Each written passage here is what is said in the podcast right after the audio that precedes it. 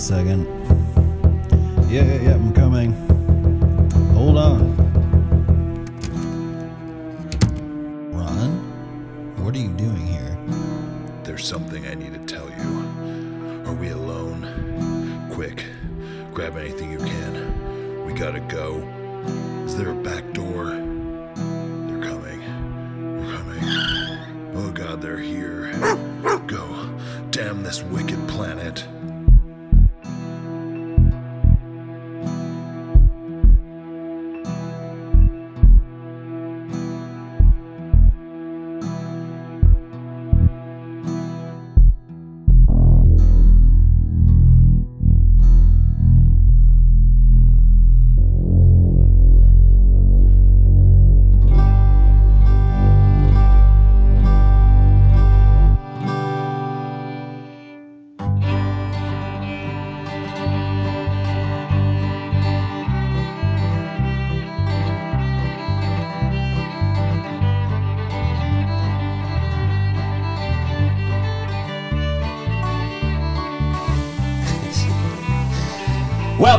Wicked Planet Podcast, episode 73. We are coming at you once again from an undisclosed location and from the haunted garage somewhere with deep within the hills of New England. Nobody knows the location but me, Ron, and this time, for real, Anonymous Sean, aka the deranged conspiracy theorist. doctor slash priest. Oh he earned a new title. But before we get to all of that, you know him as Ron from New England. Others know him as the Milwaukee Jockey. Some as Krampus's gay nephew. but his friends and family know him best as the Hot Pocket Rocket. Ron, what's going on? I was hoping I was going to be the tank tickler again. That one got a really good response. Maybe in like a couple of years it'll come back around. The tank tickler out there tickling tanks. When I forget that I said it in like, I don't know, two months, I could say it again. All right, everybody. So finally, I locked Sean down, Anonymous Sean, everybody's favorite. Yay. Woo! Got Sean to come in. We are actually, again, like we did last week, we're recording during the day. In the sweat lodge. Which in the sweat lodge, yeah, it is a little warm out there in, at the haunted garage, My man boobs are sweating, Ron. but but this that's isn't good. That's okay. I like it when the sweat just drips off the end of the nipple a little bit. No, it's like underneath the flap. Oh, und- oh, the underboob. The under boob sweat. called the Not under- good. underboob. So, Sean, thanks for coming back in. The listeners have been waiting for you to come back for a long time. So, what's going on? On the edge of their seats. Uh, not a whole lot. Just real busy right now with uh, the business and uh, just kind of out of loop on a lot of topics and stuff in the news because I haven't had time to do that. But um, feels good to be back. Um, see the upgrading equipment; it's pretty impressive. yeah. yeah, a lot of changes here. Pretty cool. We're happy with it. I also upgraded my tank tops, as you can tell. yeah, way too much information. That's very nice. You like it? and it hides your bra straps too, which is kind of cool. So, uh, so yeah, Sean, oh, I see you running around town all the time, towing them little boats around. yeah. So I know I know you've been busy, but uh, I was telling Buckley last week. I said, "Well, Sean's been a little bit more active on texting lately." So I said, "I'm going to hit him up again." He's probably getting tired of me hitting him up, but I know, hey, I know you're busy. You got a lot going Sean, on. Sean, why haven't you been texting me? That's a good question. He I hasn't don't have even any been answers text- for it. he I hasn't haven't texted- even- I haven't texted anybody. You usually send me some random weird ass like article or video that's like I don't know goes deep, right, right. like out of the blue, and I haven't gotten one in a while. Well, get ready. It's going to start up again. This right, is starts good. the slow season now. into So the this is fall, when I get text from Sean. Ten thirty at night, eleven. It's when I finally have time to look at something. well, I know, and you know that I'm not sleeping either. The witching hour. No, oh no, Sean and I will get on a text thread Oh, for man. like for like forty five minutes, and I'll say, "Oh, it's midnight. Might Yeah. be time to go to bed." Time to go to bed. So you And know, I mean, he literally just lives up the street from my house. He could just drive down. Why don't you guys just like hang out on the weekends for a little bit? Oh, I don't know. We got to do that. Well, you know what? I want to have a. Uh, He has a pool now with like butlers Yeah. and But he said a pool. I'm like, pool? Yeah, What's it's, he sta- talking it's fully about? staffed Yeah, with so you gotta butlers come and check and it out. a cabana and like all this stuff. Well, I don't have a cabana They or a butler. caviar. I'm the butler. but but I thought what would be cool is, uh, and we'll get a hold of Kristen obviously for this. Get the uh, get the whole Wicked Planet gang together for like a big barbecue at the house. Yeah, that'd be cool. sure. Yeah, that'd be hangout. Should yeah, we we could invite do the that. uh, Sasquatch hunter? Uh, Or well, is he, he- too busy well- hunting squatches? well, no, no, I have no. I, that would be fine, but I'm I'm talking just us people that are on the panel. Oh, okay, gotcha. Yeah, just like a. Uh, but you know, I think next year, you know, once the show progresses or whatever, I would like to do like invite whoever is like within driving distance and have a big meetup. Wow, that may be dangerous. Have a big fun. meetup at the haunted garage. I think that would be really cool. Let us know what you think, listeners, if you'd be up for that. That'd be cool. How would how would that work though? What do you mean? How that work? Like, would we record Oh, we, we would do a show. with that many people? Well, no, we would just have like each person come on and just talk a little bit Oh, about how and do, they a, found us. do like a spot. yeah, Gotcha. Yeah, that would be cool, and we can set up all the barbecue stuff and put some Stripper tents pole, out here. hot tub, stripper pole if we need to. get a couple eight balls. yeah, yeah. We can't use hot tubs though because hot tubs will give you a heart attack. That's that's the new thing for the uh, sudden adult death syndrome. You know, monkeypox will give you banana shaped lesions on So your skin. So come to find out, Did you know that? they're just what's that? yeah, it gives you lesions. I don't need any lesions. Never mind. We- But- we- one of those past shows I was on, we were talking about that whole the monkey in the van, Oh yeah, New Jersey. They Yeah, got yeah, loose, yeah, all that yeah. stuff, right? Yeah. Yeah. So, uh, so I just lost my train of thought. The Alzheimer's, ladies and gentlemen, it's finally getting to him. Oh my Oh, god. the heat. All right, Sean, remember that? Oh, number, no, hold remember on, that hold on. number I gave you to call when this happens. Time is now. I think so. No, I remember. Yeah. I remembered it's on speed dials. So the CDC now is coming out with this whole list of things that can give you sudden heart attack and sudden death. now, Taking a cold shower is one of them. Remember they were telling us for years that taking cold showers are good for you. It is. Cold stuff releases, what is it? Edna, eka, and, uh, shit. Starts with an E. Echinephrine. What you got me on that. I forget what it's called. It's some. Uh, sounds like erogenous? You know, yeah. it, it sounds like some chemical in your body, I believe. it's outrageous that people would buy this adult sudden death um, category of of uh, whatever they want to make it turn it into, but yet we accepted it with children, right? Right. Sudden Yeah. infant death children in children and children was accepted. We say, oh, it's just unknown, but it's tied to vaccinations too. The Yeah. SIDS. Well, this is where they came up. This is where they came up with the idea for it. They call it. SADS. They call it SADS now. Yeah. So apparently, uh, al- high altitude flying, uh, sleeping wrong, Whoa. snoring. That's a new one. Snoring. So I should have been dead like 30 years ago. You're not vaccinated. Okay, so here's the thing. So, They're not telling us that these people that have died in their 30s, 40s, sometimes even younger and older, of course, they're not giving us their vaccination status. So that's something you know they're definitely hiding, right? So listen, Buckley, did you did you guys see in the paper there was some young coach, some sports coach from Concord?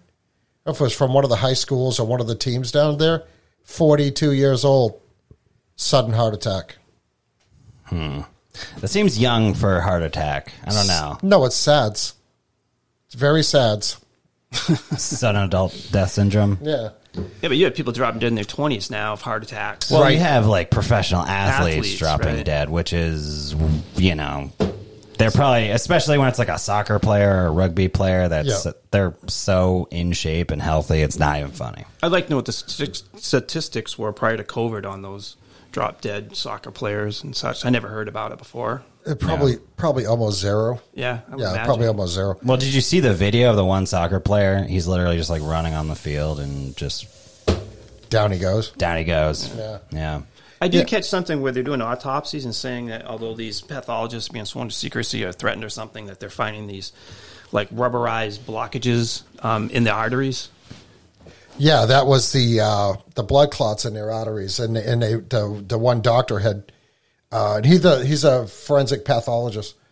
He had actually taken the blood clots out of the veins of when they were dead and in their heart, and it's just like big rubber bands. Oh, that's crazy. Yeah. So this is just all coagulation of blood, essentially. Yeah. It's happening and then just probably going through the heart and seizing up not going through it, right? or just not running through the body. yeah, just Yeah. not going through it like it's supposed to be. like oil in a car, right, Ron? So have they used the term like clumping? Have you heard that? Uh, I haven't heard clumping, but yeah, definitely clotting.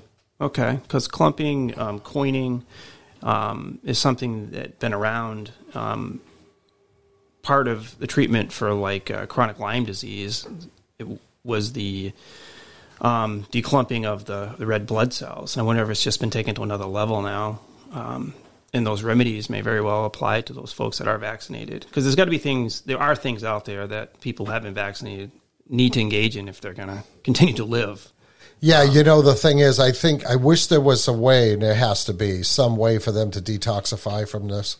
You would think they're Yeah, rewriting the code in the cell, though. They'd have to write write over it again, N- not dissimilar to your computer programs, Right. In the way you rewrite a program. So, Yeah, it's just it's just uh, when you start seeing it more often, and I mean the numbers are going up. And then uh, I saw a report this morning where they're saying that 2021 United States had their highest death rate of any year on record. wow, that's crazy. So, so uh, yeah, I still need to look into that and double check that, but it was from a reputable source. So I'm thinking, uh, yeah, well, that makes sense. But they're never ever, and this is the whole thing that pisses me off, like the dishonesty, the lack of transparency. And we already know, like, like what are you worried about keeping this quiet for? Because you have immunity from liability. yeah, Well, they're going to deny, deny, deny. Oh, of course they are because they Everything, know everything, everything. Even even though that they have uh, uh, liability immunity now, doesn't mean that five or ten years from now, when say five or ten or twenty million people have dropped dead, so this, in in the one correlation is that they've all been vaccinated. right, and um, so I remember even back there was there was some doctors that were discussing this. Um, some six eight months ago, that there would be X amount dead. They projected the first year, and it's kind of exponential. In five years, they were saying virtually everybody had been vaccinated would could potentially be dead. I, and I did I have heard those figures five to ten years. Yeah. Yeah, and they said it could be from anything from the blood clots, the sudden Yeah. cardiac arrest that we're seeing now, Yep. or later down the road, different forms of cancer. Uh, and that can, yeah. And it'll never resort or be circled back in Jen Psaki terms No. to the vaccine. No. It'll just go down as like cancer or heart attack or Oh no, whatever. totally normal because they said that taking cold showers will kill you. Well, did- he took a cold shower. What do you expect? It's No, summer. th- this is just okay. So if this is, It will become the norm. They've done this throughout history. Oh yeah, yeah. And Accepted and- to say, to talk a little bit more about like the liability stuff, I just look at Fauci. I mean, with like the AIDS stuff, and then even now, it's like he's found with doing all these different fucked up things and pushing vaccines and was it ATZ?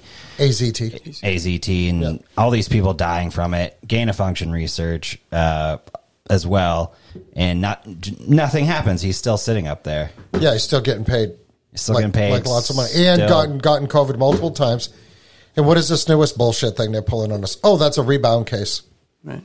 I don't think there will ever will be any liability. States, countries have signed off on it, but it, it's technically experimental, and you're not being forced to take it anyway. So, Well, you are being forced if they threaten that you're going to lose your job if you don't take it, no, agreed. But legally, or if you're getting kicked out of the military because you're not taking it. Can you sue a company if they have a vaccine mandation and then you get injured? I would say a good lawyer could pull that off. You think so? Yeah, because say you have a company, and we won't mention any names, but say you have a, con- a company that's like, well, if you want to work here, then you know, uh, well, hospitals for one, right? Yeah, yeah. If you if you want to work here, then you have to be vaccinated. If you're not vaccinated, well, we're going to have to let you go. Well, here's my here's my exemption. Yeah, we don't do those. right. Oh, uh, I guess if I want to feed my kids, pay my mortgage, pay my car payment, buy my gasoline, uh, you know, whatever, everything uh, other expense that we all have, like we all have them. Right. If I'm going to do that, I guess I better get just bite the bullet and get vaccinated, right? You, it, but they'll say, well, no, you're agreeing to do this No, they, the because we didn't we didn't be- tell you you had to do it. correct. We just told you you had to do it if you wanted to keep this job. Mm-hmm. Well, to me, that's another type of coercion because they're threatening you with fucking poverty if you don't take this vaccine, right? Well, they're threatening you and your family if you have a family. Right, because your family ultimately would be affected, right? Yeah. Yeah, so I would think that when it comes down and when it comes to pass, and it will, when it comes to pass that these jabs are causing these problems, right? Somebody has to be held accountable. And I don't care what their liability immunity is now. They're doing this for profit. Look at how much money Pfizer, Moderna, and all these pricks have made off this deal. And now, of course, they're pushing for the new one, right? It all comes down to money. What's the thing that the the New York uh, New York governor or the New York mayor and Governor Newsom of California? What did they just do yesterday or the day before? Issued a state of emergency, a medical state of emergency For the monkeypox? So, yep. Jesus. So Get elections coming. But well, okay. So what does that do though? That releases funds. Oh, these funds are for emergency use. Here you go. And what are they going to do with them funds? They're going to spend it any way they want to. Like, like in this whole monkeypox thing, right? And he, and here's another example of why we need transparency. Okay, real simple. These people that are contracting monkeypox. Now we talked about this in last week's episode. Monkeypox. The WHO comes out and says, even the CDC's backing them up because they're in cahoots, anyways. They're coming out and they're saying, well, it's gay men spreading this through. It's a sexually transmitted disease. And then women are getting it because maybe they don't know their husbands are bisexual or whatever. What about the kids that are getting it? Okay, how are kids getting it, right? Packing Patriot asked that question. Opens up a whole. Uh, How, how are these kids getting it, right? Is this Well, it's because cases it, well, well, no, because it's contact with their parents from hugging. And try, and here's a new thing. Do these kids go to church? Oh, I don't know. That should that would be an interesting. Well, it would be if they went to a Catholic church, right? for certain. but but but uh, now they don't even want people going to thrift stores and trying on clothes because you this could is have. just in California, right? well, they're trying to push this everywhere, but you might have microabrasions on your skin, and there might be a monkeypox spore or something on these on these clothes. It's like turning into some Resident Evil shit, right? Yeah, they're just making up all these different It's all made up. scenarios. Yeah.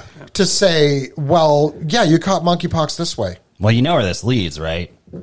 Where's it lead? Zombies, Could be. well, hmm. and then Planet of the Apes. so the other part of this is with regards to Or zombie plant, zombie zombie gorillas. Zombie apes. is the voting and the drop boxes and all that yeah. figures into this because Oh, yeah. oh, they can't leave their homes and now so we have to revert back to this and so, Okay, so, so remember, many different angles. Remember what we said before? If there's going to be midterms, like the big word is if here. Oh, really? That's being Oh, oh, said. yeah, oh yeah, oh no, I've been Oh, saying you're that saying that they're going to do away with them? they're going to well, they're going to they're going to have some type of issue come down, and they're going to uh, enact martial law. Martial law stops elections, right? This is one scenario. The other scenario is, oh, you're locked down, so we're going to do the mail-in ballots again. So which means all the Democrats will win. And uh, and- but look at all the pieces of puzzles, all the pieces of the puzzle that are coming together now, right? What have we been hearing for the last three or four days? Uh, President Xi from China had a two-hour conversation with Sleepy Joe. He basically comes out and says, "Listen, if Nancy Pelosi's airplane is escorted by American fighter jets, and she does go to Taiwan, we're telling you, do not let her go to Taiwan." But Be- if she she'll go, get the axe. if she goes to Taiwan and she's being escorted by American fighter planes, China would consider that a uh, military maneuver or an invasion, essentially, and that they will use whatever tactics to dissuade the pilot from landing the plane in Taiwan, including flyovers. What they're saying the Chinese pilots could do flyovers and, and, at- and at the worst, shoot her plane down. Why does she need to go to Thailand? Taiwan. Sorry, Taiwan. She wants to go to Taiwan because that's where all the chips are being made. And her and her husband just made substantial moves. Investments, right? Oh, right. Is substantial Insider trading and shit. It's investments legal for them. in Nvidia and I think the other chip maker that just happens to be based in Taiwan. So she's going there and she's going to these other countries and she may have gone to Thailand, but she went to South Korea too, where she's making these back these backdoor deals and she's just making this is just a money making like trip for her, right? Like she's going on tour. But the Chinese president said, "Don't go to Taiwan." Or if you go to Taiwan, you know, you can't use military jets to uh, escort you in. Which she is the third person in line. I mean, love her or hate her, I think she's a idiot. She still is the third person in line to run our country, bottom line. So that's threatening a leader of the United States. It's probably better for her if she doesn't have escorts go with her because she can fly under the radar more. Well, that's a lot of talk been said about that. No, So- I agree 100% because, and here's the other thing. Uh, she's flying on a private plane. She's not taking a government plane. That's interesting to me. That's very interesting. That's a very interesting piece of the puzzle because I remember Biden doing the same thing at one point. Okay, so she's flying into all these countries on a private plane or jet. No, jet. Not Air Force Two, not uh, congressional jet or whatever. Private plane. So a private plane wouldn't be, I wouldn't think, escorted in by America fighter fighter jets, right? Or does that make any sense? I don't think that would really happen. See, I, and that, So, the, but this is her out. oh, I can go to Taiwan. I got to go make my deal so I can make you know millions and millions and millions of dollars on this Nvidia deal, which, like Buckley says, is insider trading. It's illegal for any of us on this panel to do this, but Pelosi, her husband, no problem, Perfectly fine. perfectly fine. Yeah. So, but this is her out because she could say, "Well, what? Are, what are you being? I'm I'm I'm I'm an American citizen." I can fly to Taiwan. I don't need your permission to fly to Taiwan. And I'm on a private plane and I have no military escort. But I will say this I have never seen so many excited people that were really wanting Pelosi to take this trip to Taiwan, mm. including myself. Doesn't Pelosi have huge knockers? I, I guess. I don't know. I've heard she has like huge boobs. I Is mean, that at true? this at this point, I mean, she's eighty something years old, right? Can we pull something up here I mean, she's she's got some pretty big hangers. on the interwebs? Okay, let's take a look. But but what do you guys' take on that that whole private plane thing? Uh, we know why she's going to Taiwan. I mean, I th- I, for me, I just feel like it's you know to be under the radar. You know, less people that's here doing this stuff, the less accusations can be made about her. I mean, there was a clip a while back where she, I think, I don't know if it was Congress or somebody was asking her straight up about the insider trading that she had done. And, um, you know, and I think they asked her, like, do you think this should be legal? Like, that you can do this? And she just said, like, I don't know what you're talking about. And basically walked, walked away. So, I mean, she's definitely doing, she's definitely trying to stay under the radar, is my opinion. so is this like all over the headlines now? It's all being discussed in the news media. This whole all this you're talking about because I'm out of the loop on this. It's something I think that she's no, been known for doing. I'm talking about uh, this trip and stuff because Oh. what's what's become apparent to me is listen to you Not sure. talk about this is what are they distracting people from? If there's all this hoopla about this, then there's something else going on that this is the distraction for. I don't know. Did you see the stuff about the gun bans, uh, the assault rifles, air quotation marks, uh, bills that were being passed in Congress? And that was speculated that one of the reasons why they were building the new walls around DC and stuff like that. Did you anyone see any of that stuff? Uh, yeah, we're all familiar Simply, with. it goes through a cycle where the Yeah, we're fa- but we're the fa- Senate doesn't usually pass them. It's it's like for publicity purposes. yeah, yeah. I, don't know, I thought maybe it, maybe they're trying to distract people from that.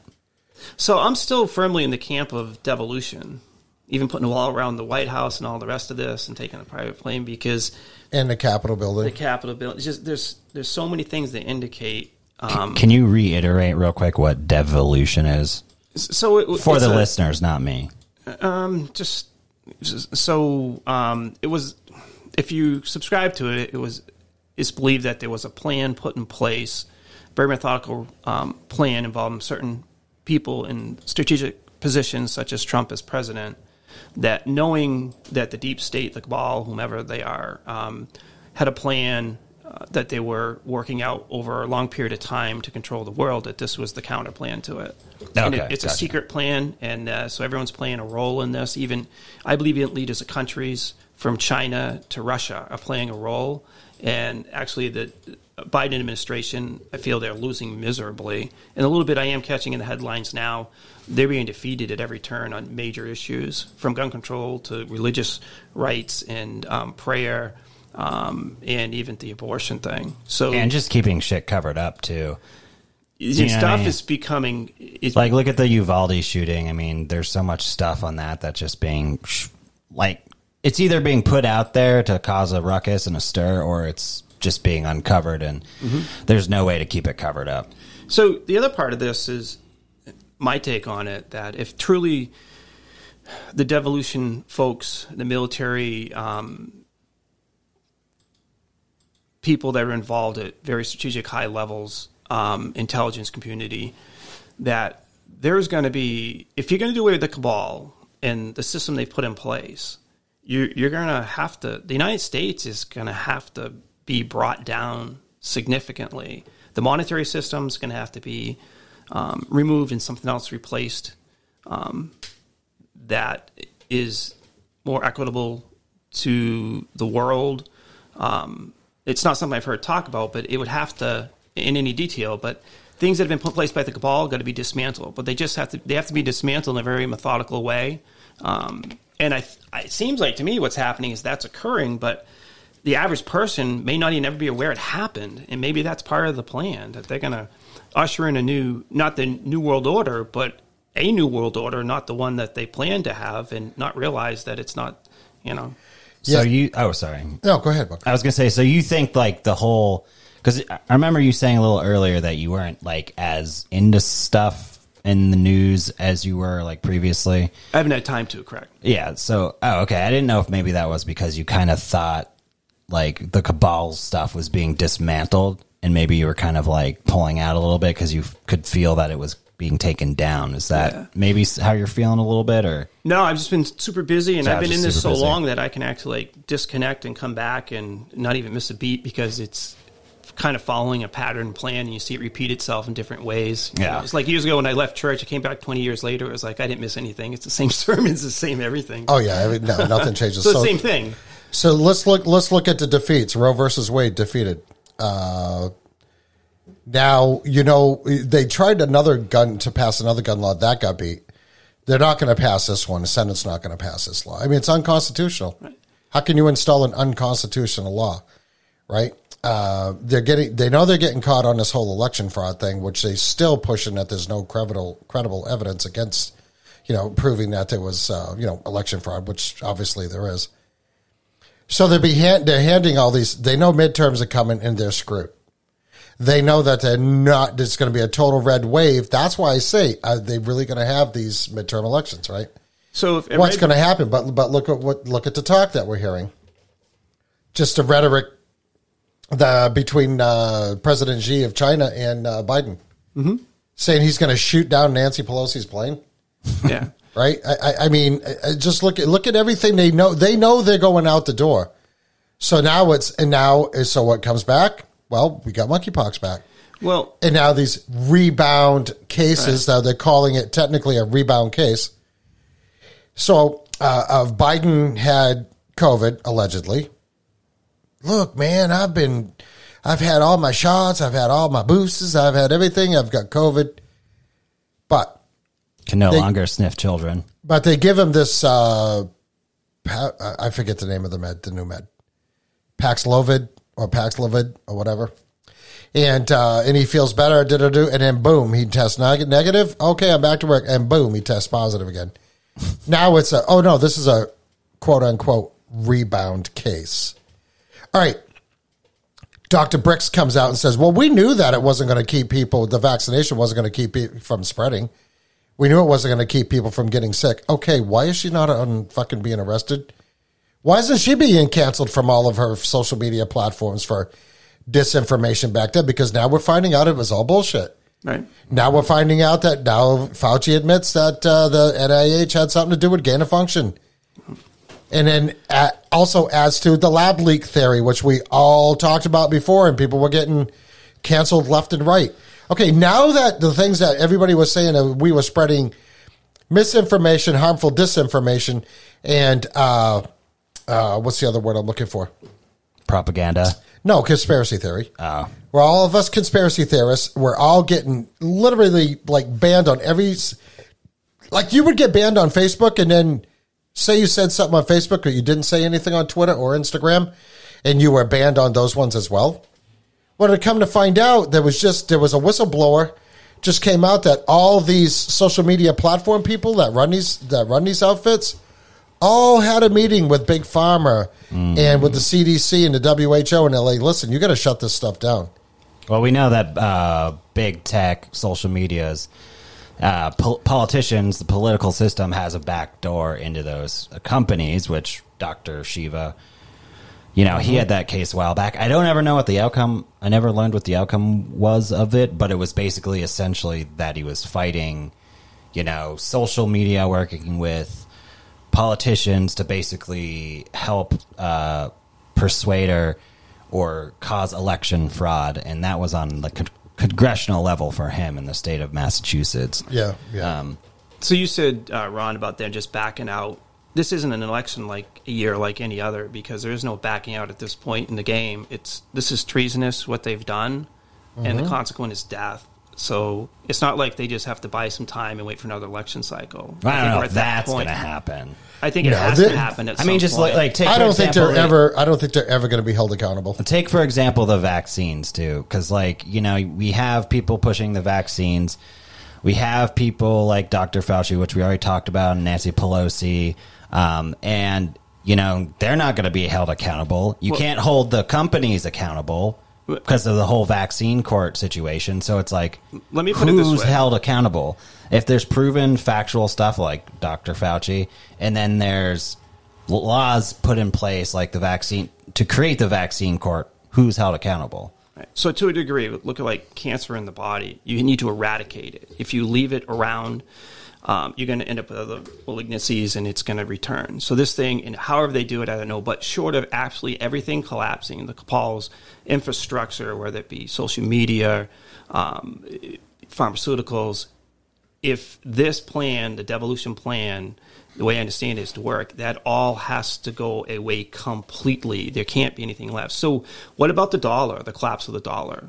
So, that has no life, it's no value anymore. Now, people should be very, very, very concerned now about that. So, you're talking about this Pelosi stuff in the plane in Taiwan and stuff. Well, distraction, I think there's a couple big issues going on here. Just on the sidelines listening to what's going on. We got the money thing that's happening where they're gonna it's gonna have to be replaced with something. I do remember something about Russia backing some of their um, currency by gold or something, exchanging oil for it, and that's actually a reality now and it's happening. So we got the elections and we've got this monetary thing, the collapse. Um, interest rates, I know that they're going up. I've heard that. So at the end of its life cycle, which we've been there for a while and it's been on life support, um, it's not like we just gain more time and, and we we somehow manipulate the monetary system. It should have gone away a decade ago, and they've been able to limp Oh, at, it lea- along. at least that. All right. Actually, actually more than that. Like before 2008. So whoever controls that mechanism, whoever controls whatever that new money system is, controls all the pieces. So You think it's Bitcoin? I don't know. I- I think it's going to be something we don't know. If, if we're No, talking I about it, so. I don't think it, I don't think it's going to be what what takes place. What do you? What if it's like a UBI mixed with like social credit score slash cryptocurrency? Well, that's how they would. That's, what they want. That's what they want. Yeah. yeah. So, oh, so you think so- it's like the flip side? It's going to be the opposite of what they're pushing. it's going to be at something more equitable to mankind. It's something that can't be controlled in the way that they've done with these um, central bank currencies, fiat currencies, for so long. So what you're saying is this is what you're thinking will happen if the cabal does fall. Nice rhyme. Okay, yeah, it was a good one. But but I saw a report where Putin, uh, Russia, China, Saudi Arabia, Brazil, I think Venezuela. Talking about the BRICS nations thing. Yeah, they're coming up with their own. Uh, what's the term? World currency. Yeah. So Yeah, reserve currency. They're coming up with their own world world reserve currency, and that the Russian ruble will be backed up by gold. So these sanctions that they pulled on Putin, like like I said this in a post, like he's just he just he just played Biden like a fucking fiddle right. because he says because it, these are all the things that he had to do to combat the transactions Uh, not the transactions. The uh, what are they? Oh Christ! Sanctions. Sorry. so so the so the so the world puts all these sanctions against Russia because of this whole Ukraine thing. So Russia's. I'm starting to think that Russia wanted that to happen, and maybe that they invaded Ukraine to force these countries So now, to put sanctions in That's- so that he could put his game yeah, in first gear. that, and I don't think it, it ends. I mean, I don't him. think that's much of a stretch to, to, no. to think that we all ask why the Ukraine war. The Ukraine war may have been because he knew that these countries were going to force sanctions onto him. And then when he has all these sanctions, well, he has to do what he has to do to survive. So now he can back to ruble by gold, which means it's a real currency. Get into bed with China, who's his neighbor. Get into bed with all these other countries that are just happen to be oil producing countries and form a new world reserve currency that does not include the American petrodollar. And I Do think the facil- facilitator of what you're talking was Yeah. Trump after the Las Vegas shooting when he took that trip around the world and met with all those leaders. And they All right, would so tell discuss- us so tell us what you think on that. I know we've talked about it before, but for the listeners, It was there was a much more it was a more massive event in Las Vegas. It involved multiple. and you think this shooter thing was to distract people from knowing that Trump was meeting with these other world leaders? No, I think it was a legitimate event, and uh, it was thwarted. And then Trump used an opportunity to go fly around the world and say, "Listen, we're actually in control, and we even knew that you were going to do what you did, and that's why we were able to thwart it, and you didn't get away with it. And this is what we're going to tell the world. But we're going to put this deal together because we all have the same enemy. We're all puppets in this in this game that's being played around the world. Um, so let's if we stand up, unite together, then we can take them down um, and beat them at their own game. That's what I think is going. On. Right. down. Well, didn't you say that Trump was meeting with the Saudi crown prince in, He did. in, in Las Vegas? No, no. So my understanding, I gotta pull back here. That I think the top three floor, floors of the MGM were, were owned by the Saudi royal family. They were involved in that assassination attempt on Trump. He was in Las Vegas when that went down. I think there was three other hotels involved. Oh, so you're saying there was a, there was a, a a ploy by the Saudis to assassinate Trump? That's my understanding. Okay. And there was a getaway through a, a, a, underground um, rail system that was there in Las Vegas, and and a whole bunch more other pieces. There was a very mysterious, and it's never been explained, um, picture of Melania and Donald and a couple world leaders where they're sitting in a darkened room, and they're there's like this sphere, this ball that they get their hands on, and it's, it's glowing. And The it looking around- glass. uh, it may represent who knows. Um, but yeah, it seems like those bits to the it's unfolding in that fashion. Now again, so the cabal is, is very they've brainwashed not just the United States citizens but the worldwide community for so long that they believe the lie. So this has to happen in a way where you can't rock their world to the point where they will reject it. And that's what the balancing act here. It, it's it's in tiny tiny bites. You can't consume the elephant in, in one fell swoop. Oh, that's true. So, but if you look and and watch how the tables are turning, it's a very slow, gradual process. You remember that their plan, at least through Albert Pike, the 200 year plan back then, again, 200 years in the making to get to this point. Now, prior to Trump winning the election, um, we had troops and tanks on the border of Russia. The, the world was so brainwashed, and the United States um, citizens were that they had won. They, they just had to flip the switch, and everything that was necessary was in place to take us down. The pandemics, everything. Remember, the pandemics were talked about way before Trump came into office. They'd written about him, and that was that thing was going to pro- progress in a certain way, which they had written about in detail. And he thwarted that. I think they've been playing catch up ever since. They're doing the best they can, but they've never been this out of control. In the time I've watched it, you know, for, for a few decades, it, it's very methodical in in they didn't make the mistakes they're, they're making now. They're covering for them, but they didn't make them to this degree back then because they're floundering. I don't think they know what to do next. I, I think they're lost too. I mean, look at look at the, the chick there, uh, Pierre. uh, Was it La Pierre or whatever? The, the yeah, uh, who took over uh, Psaki Psaki's job? Everything that comes out of her mouth now is bullshit. As you see Peter Doocy? You know, so good. He's so good at really just getting under her skin. Yeah. and he uh, asked her the question about the wall, right? Oh, we're not we're not we're not uh, we're not finishing the wall. We're cleaning up the mess that was left by the previous administrator. What mess are you talking about? The kids in cages, Ron. Well, so this is what they're doing. They're finishing the wall in Arizona to force the migrants to come in through Texas because they want to bombard Texas because Texas is the state in the union that doesn't need the rest of the union. Okay. can't Texas, Texas, can Texas can do their own thing. Can't, But- but yeah, think- can't think Texas about- like put some extra law enforcement down or on their border to patrol that Absolutely. better Now think about that. without having to go through like federal you said stuff? they're finishing the wall. Right. Beca- the, fed, the feds aren't doing anything for them, so they got to do it themselves. But, Right. but but think about what it's just they're finishing the wall. So see how see how things are, John pro- talking to the mic. Hey. God damn it. are progressing. It, it, the jobs getting done, the things that Trump was doing, it's just not the way you thought they were getting completed. Now you're talking about Texas control; they control it better. But the point is, these different um, projects that Trump had going on and various things that he had in motion, a lot of them have not stopped.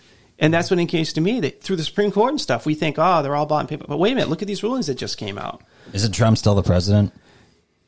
He's certainly he's a player. He's just a a pe- He's, I, I think he's still playing. I think he's still a player, and he still has a lot of influence. Look at, he's influencing a lot of people in these upcoming elections. so so what's That's true. I don't know if you he's guys still pulling numbers too on his Huge uh, numbers. when he goes and does a speech or a rally. numbers or he never had before. So see, he Which has a is following crazy. he never had before. Well, he already had a huge following. Not like he does now, and he has a worldwide following. Yeah. So that's true. I'm not sure if we ever. T- I don't remember talking about this or you guys did, but and there's something I've never seen it explained in any way other than so the pictures of the Romanov family, the royal family, the daughter and the son, how they mirror image of Melania and Barron Trump. Okay, so if that is true, uh, I mean, we we've seen pictures of Melania Trump and Barron Trump. We've seen pictures for for you know hundred years of the Romanov family. Okay, that's not a coincidence. There are there are conspiracy theories out there. Let's just call them that to cover our ass.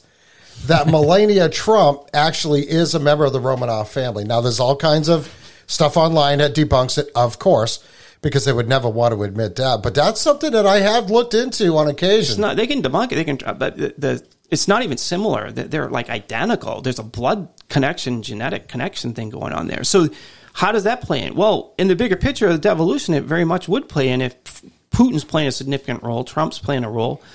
Could Barron be the heir to the Russian throne? Wow, that brings a whole nother aspect into this, right? You know, that's still a question. That's an ongoing question on who actually is heir to the Romanov throne. Right. So they were infiltrated by by England and the royal family over there and all that. And now we're getting down that rabbit trail of the whole history of where this goes. But I think we need to go there at some because Well, let's go there real quick. Sure. Just briefly. The uh the one king there or whatever prince of England, the one of the higher ups in Germany and Tsar Nicholas were all first cousins. So so but it was the Germans who bankrolled Lenin yeah, to go into St. Petersburg and start the, Ruff- the Russian Revolution, So- which ultimately took out the Tsar. So that could have been a family squabble for all we know, right? I, I mean, I mean that's because you got the Germans bankrolling Lenin. Lenin goes to Russia. The Tsar, Tsarina, the whole family, they're all wiped out allegedly, except for, as the story goes, Anastasia Anastasia. and and so Anastasia's line probably moved down the line if she if she did survive.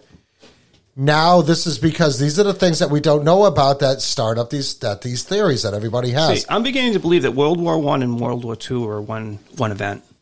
It was just the start, and A little break in the middle. Of of in.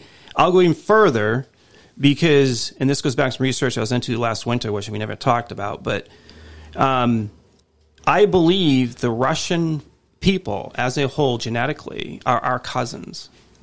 In other words, the Europeans, what Europeans that built America, um, and there is a wall they put up between the two countries, which they did with Stalin and Lenin, and got rid of the uh, royal family over there because they had they don't ever want, and this go, goes, we talked about looking glass before, the whole thing. If the United States and Russia come together, I think they're our, our cousins. And if we realize that we're related, we're not enemies, because they created the Cold War situation. Yeah, so, they wanted to give everybody the illusion that we were at war with Russia when the whole time we're probably not. No, And no. we're probably not now either. But you, to this day, you talk to people and they think, oh, anti-Russia because the whole uh, Cold War um, conditioning that they put forth, which we got to break through because the people aren't the problem, just like the people in the United States aren't the problem. It's the government. And I'm not convinced the Russian government is the problem anymore. There's also a lot of uh, anti-Russia propaganda that's you know portrayed through movies, media, films. It's been ongoing. Like It's TV been ongoing. shows all the time. Well, Well, I don't think it's as much anti-Russia as it is anti-communist. I, Right. I see a lot of specific So- no, but it's the same, but- stuff where it's like, oh, Russian Russians are the bad guys. Right, but Like, what I'm saying the is, new, is um, we've been painting Russia as the bad guys because of communism, but in actuality, what about these capitalist Russians? Like they're not communists. Yeah. So I Are, think are they really the enemy? But no, Buckley, you're right. There's there's always anti-Russian sentiment like everywhere. Well, and even even the, the new- Democrats have been pushing it. Democrats have been pushing it for years. Well, even like in the new Stranger Things show, um, that's very popular. Like the main bad guys, or some of the main bad guys, are the Russians. So I think the conditioning continues, and ultimately, what I think you're seeing World War One and World War Two is the extermination of the twelve Hebrew tribes. You got the missing ten that migrated um, into Siberia, um, ended up being the population of Russia, most likely. European migration in. We're the ancestors of European. We're the missing 10 tribes. They're the missing 10 tribes. And the other two tribes are the ones that were Judah and Levi that were in Israel. So World War I, World War II was an attack on a bloodline or 12 bloodlines. So the enemy, we can kind of get bogged down in, in the micro here, but I think we have to look at the macro. Who are they? You know, going to the back to Babylon thing and stuff. Who are they? Where they come from? What are their intentions? And that's doing? something I would like to once you start getting a little bit more free time to get back on. and that's where and we, we touched on before and you had asked me about the um, time frame i think we might be living outside of the time frame that we're, we're told we're living from the standpoint of the church that they created in the time of uh, the rapture and revelation it listen revelation uh, the, the rapture and the end of times are two different events separated by a thousand year um, millennium reign but they've conflated the two together in the church that the rapture and the end times are one and the same they're not Okay, so this is something that I wanted to talk about today. now, the thousand year reign of Jesus Christ, where Jesus is supposed to be, you know, in, uh, and you can explain a little bit better, Sean, but, Yeah. But uh, where Jesus reigns for a thousand years and everything is honky dory. And at the end of that thousand years, Satan is released, or Satan is released or escapes. No, he's released. Okay, so Satan or the Antichrist? It's Satan. all one and the same. See, all right. So let's let me just kind of um, structure this a little different. When we refer to Satan, look it as never as an individual. He is an individual, but this is a massive infrastructure set up like an army that works as a military force in the demonic realm, the spiritual realm. It could be consist of millions of billions um, of of entities, spirits, um, and they've all got everything on the line at this point. It's like an energy or something. No, it, it's they're actually they're One a per- spiritual one thing? No, it's not one thing. It's individual. Right. I think that's where we miss this thing. They've put a label on this entity called Satan, so he is the problem. Pray against Satan. He's just he, again a player. So he is the one and only problem when in fact there's tens of thousands or hundreds of Much thousands more. of other Yep. demonic players. Right, Yeah. And it's structured and it's organized. I think we can look at how our military gets structured, and that's probably came from the way they structured their military and the assault on humanity.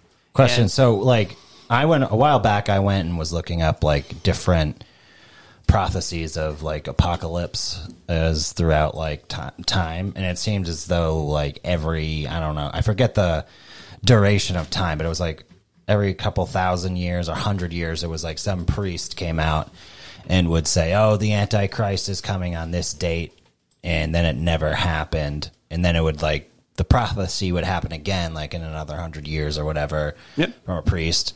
Antichrist is coming, the apocalypse, blah, this day, this time, Right. or whatever, never happened. So, what do you like? So what I- do you think that was like a, a a false prophecy, or do you think it was like I think it was intentional, and it Intentional, was yeah. You think- designed okay. to discourage people and to discredit Christianity. Um, so I also don't believe that Christianity as as it's created. I think from from um, the Muslim religion, Hinduism, Judaism, Christianity, they're all created by the Cabal. Right. I think the underlying there is Scripture um, encompasses everything. Um, God, uh, Jesus is um, Yeshua, God's Yahweh. Oh, excuse me, Yahweh and Yeshua, I reversed them. Um, and they've controlled the truth. We have a very small um, bit of truth in terms of our scripture, in ter- of what it actually existed, and I think it's probably held by the Vatican. Um, but this is the point. It's it's they're they hold the cards, and they're they've controlled us and kept us in a box of what we understand, religiously and otherwise. They want us to to feel safe in in this box that they've created, and so they've made a real for the Christian religion. Okay, go to church, sit in the pew, um, give your your um, offering, which is okay. If ten percent of your offering is is supposed to be your the tithe, which is of your income that you earn, I think that this is further taking of your money as a slave in their system Right. including that system. So there's 10% right off the top there. There's the, the money paid to the federal government, your local state. Look how much of your money, and that's a big chunk that they've ag- got people to agree. Now, there's nothing in the New Testament that says you're to tithe 10%. That was an Old Testament thing for to keep the, the, the um, Levi, the priesthood alive because all they did was perform certain uh, services and functions that they didn't have a full time job. Doesn't exist today. The church is not in the New Testament. So tithing isn't the New Testament. The organized church, the way we have it, is not this created in Rome um, inside of a building. So they had the synagogues in the Old Testament, and there's no. They've made this this this construct, this teaching um, of Christianity that they control the narrative on to this day. So when you say when you talk about the Egyptian monetary system, the thing that comes to my mind is slaves, essentially. And you know, when we go back to Egypt, and you've said this before in the past, like it's essentially the same uh, Egyptian monetary system that they used in the past. That's to uh, until unto today. Um, and I mean, if you think about slaves, right? What did they do? They worked. They were given a home. They were given food, and that was basically So they outlived their usefulness. Right, and that's basically what they did. Well, what are th- what are the average Americans doing today? They have a job, they own a house or have a place to live, they can afford food. you have to keep the slaves happy because Right. to slaves. Now you, you do that to a point where you've accomplished your goal. Um, the whole story of, of Egypt and Exodus and Pharaoh was they outlived their youthfulness and he was going to do away with them, the Hebrew people. So my point here with Russia and United States is we are those same group of people from back then. Um, and in the macro, they're the same controlling controlling group of the slaves, whether it be the Canaanites, the Egyptians, the Babylonians, the current um, Nazi Jews or the Ashkenazis, whatever they're the same bloodline. They're the same group of controlling people of the same The cabal. slave, the cabal, controlling the same group of slaves throughout history. They So just don't do know they're being controlled. Do you so this ancient bloodline which is obviously extremely interesting to me and you guys as well. Uh, do you get on board with them being reptilians? All right, well, so let's look at it this way. What is Or, or was it the Nephilim? Is that what, Well, now or is that different? So this, yeah, it's all different. So we do Satan. If you look at him as an individual, an entity in in the gardens, is represented as a snake. Okay, Yeah. and I shouldn't. They were talking about he's the he's the most cunning of the beasts of the field. So he's one of a group called the beasts of the field, and his presentation was as a snake, as Yeah. something reptilian. So these beasts of the field, they're not human in the sense Adam and Eve were. They were made in God's image. They're some animalistic reptilian type entities that we don't know for sure. do you think they're like an alien species, or do you think it's essentially biblical kind of? I think aliens are biblical. You think okay, okay, okay, Yeah. gotcha. So the demonic realm is the, the, the satanic realm, or that we don't know. Um, scripture says, "In the beginning, God created the heavens and the earth," and that's all inclusive of, of everything. Mm-hmm. And then, so whatever these entities are, whatever they're, something must have happened to where they come from to want to come here. Something's going on we don't know about, where they're putting everything on the line for the sake of this planet called Earth. Um, Well, there's some people who think it's like kind of like a spiritual plane, right?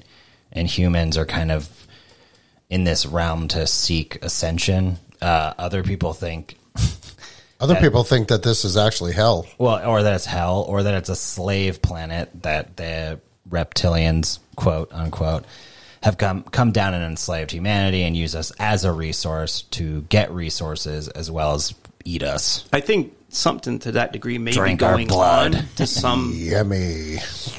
but what what is the story? What's that God tells about it? The narrative is something was lost and something was to be gained back, and that was Earth. It, um, and what goes along with it is any of these entities and these warring factions that are spiritual and otherwise that touch this creation and affect it in a negative way are going to be judged at the end. So not just the physical realm. The other thing is it says we don't wrestle in flesh and blood, but principality and power. So we got people coming against us in life. It's what motivates them behind the scenes. The spiritual realm cannot be ignored. It is by the church. They act as though it doesn't exist, um, but it does. And there's a bloodline to it, and it has its origin. So you got something like this beast of this field was this physical nature, and somehow the the whole interaction with the Nephilim that come down. There, there's an angelic um, component to it, and then that ends up going by the wayside. But yet there's this remnants of something going on. I think what they've done is they've tried. They're always trying to get back to something they had when they were in power, and I think the Nephilim, the original. Nephilim and the giants were they called Native American Indians called cloud eaters. They're like 250 feet tall. Well, that's a whole lot bigger than Sasquatch. And I think the modern variation of that is what we know as Sasquatch, and it gets into the biblical David and Goliath. We're tend to we're told, and it's reiterated through cartoons and otherwise teaching in the church that Goliath looked like David, just bigger version of that. But I don't think so. Based on scripture, I think um, Goliath probably had hair like a goat, and he'll be a modern version of a Sasquatch that we have here today, and that kind of takes us down a rabbit trail of what else it's about. And Oh, yeah. I've got it mapped out where you know where at least it's a, a version that makes sense um, scientifically, biblically, genetically, that they're here. They have a right to be here.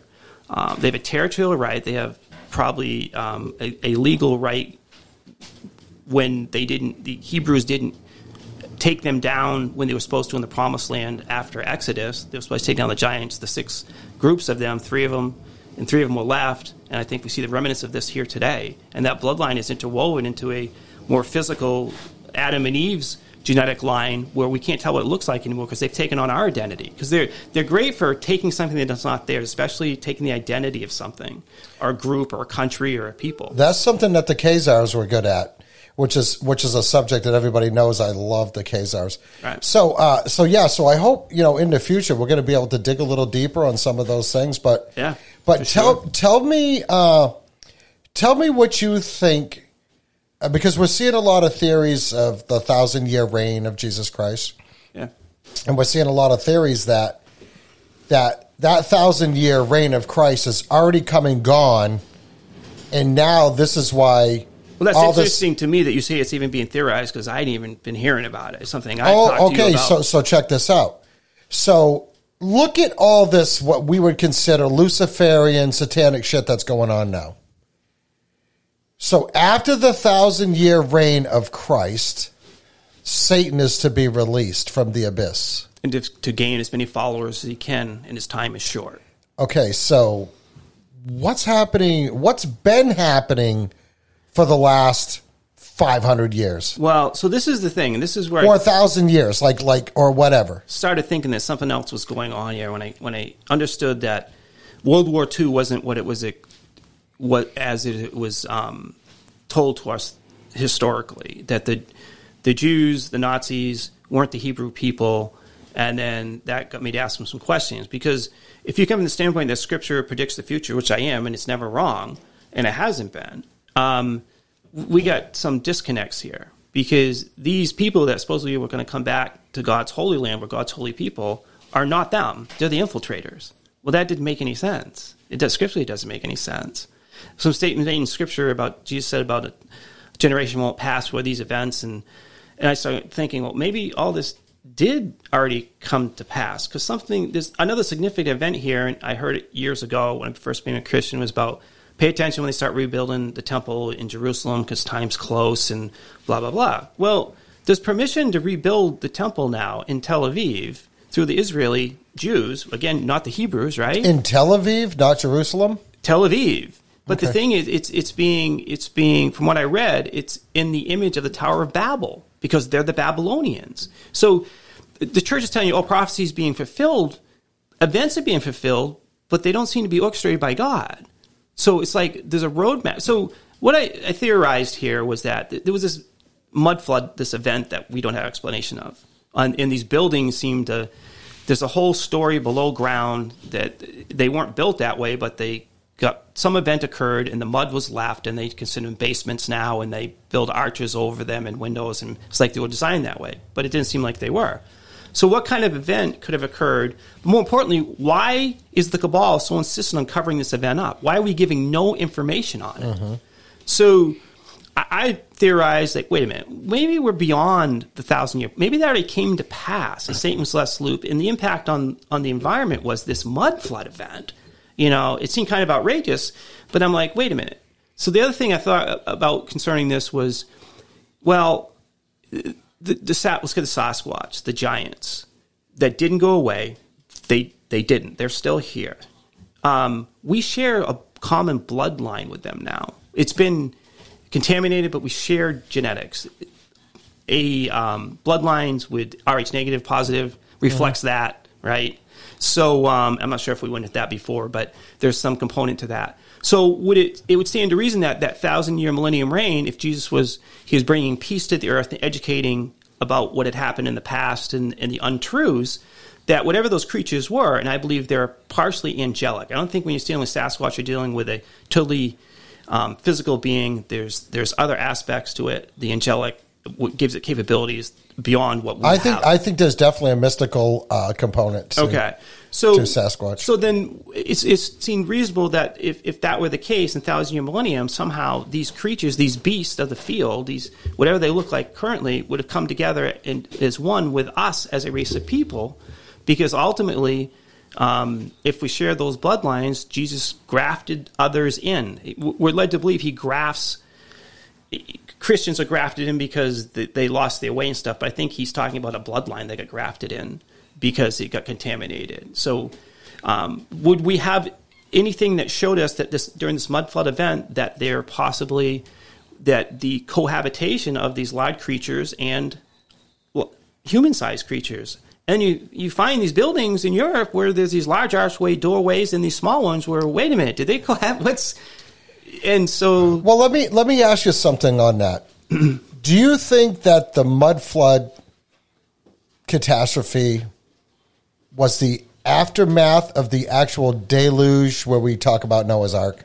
no, I think Or do, or do you think it was before it or after it? I'm thinking again. This is all theoretical. We're talking here outside. Oh, the no, these are definitely just theories, yeah. So what I think was all the. It seems to me reasonable that the flood and all I believe all occurred the way they said it did and so forth. And then we had the millennium reign, and then Satan was let loose, and his impact on the earth was that mud flood, that that historical event that they don't talk about and they cover up.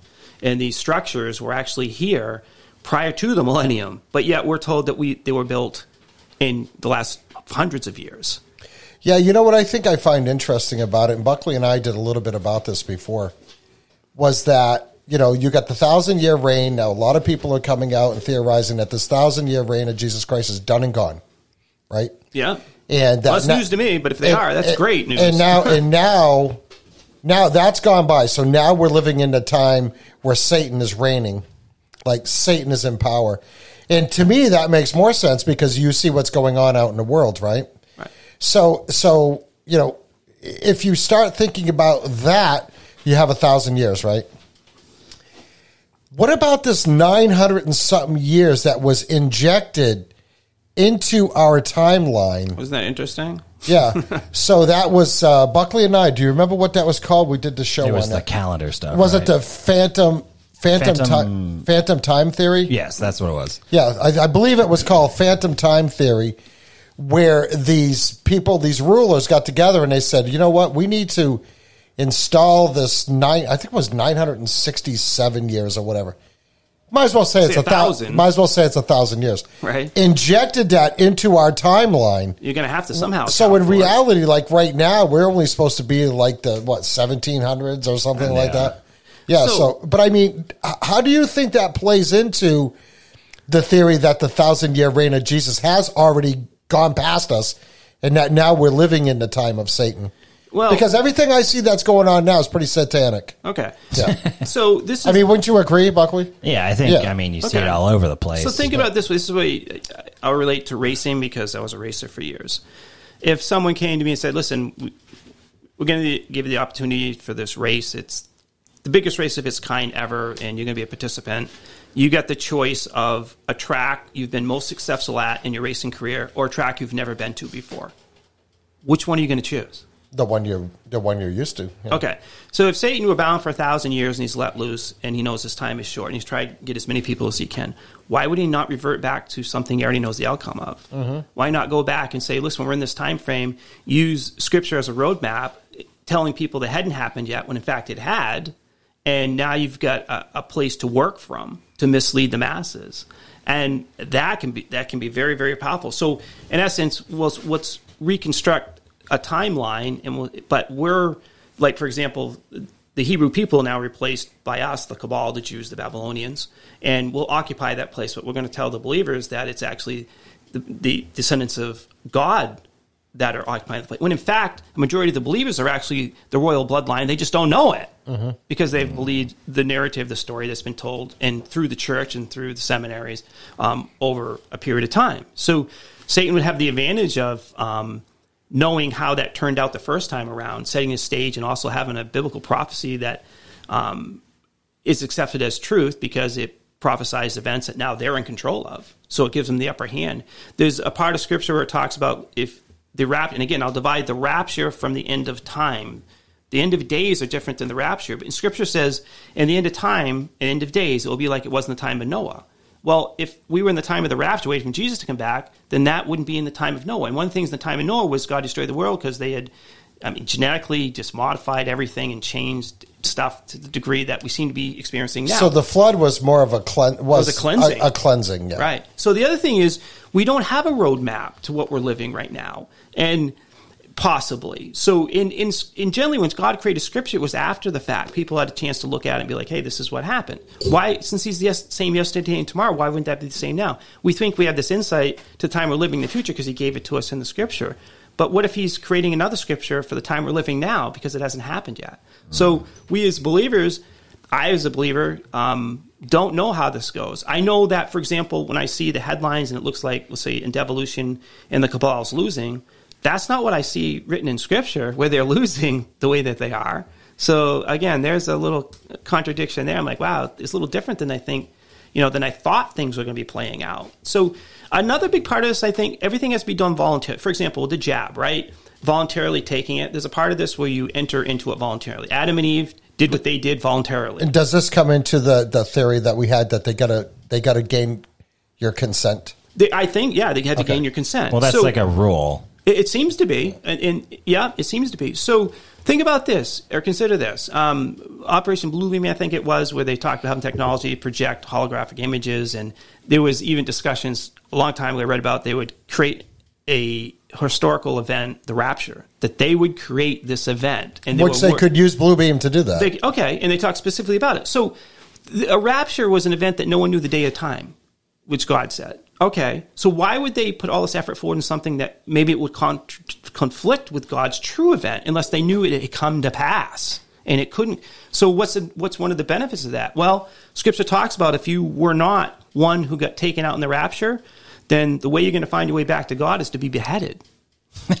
So Nice. yeah. So are they going to line up now with the I'm trying to figure out the science behind that. Uh, do you think if they faked a rapture, like if through holograms, or Would people line up to be- Do you think people would even believe it? Because there's such like uh They're taking the jab and it's killing them. well there's the, well no I mean there's such like this sort of an, not I don't want to say anti-religion. Well no there's some anti a lot of anti-religious beliefs or people who just aren't religious at all that like if they faked a rapture they would probably be like this is stupid That's not directed towards them. God isn't that real. faked rapture would be directed to those sitting in the pews in church right now. That Oh, that's it? That thinking they're going because they're going to segment people in groups to to take them and control the numbers. Because Right, 'cause- also there's the whole. Uh, oh, sorry. Also, there's the whole like the blue beam or blue book, whatever it is. Like Oh, it's blue beam. blue beam faking the um the alien invasions, which Right. you've probably heard about.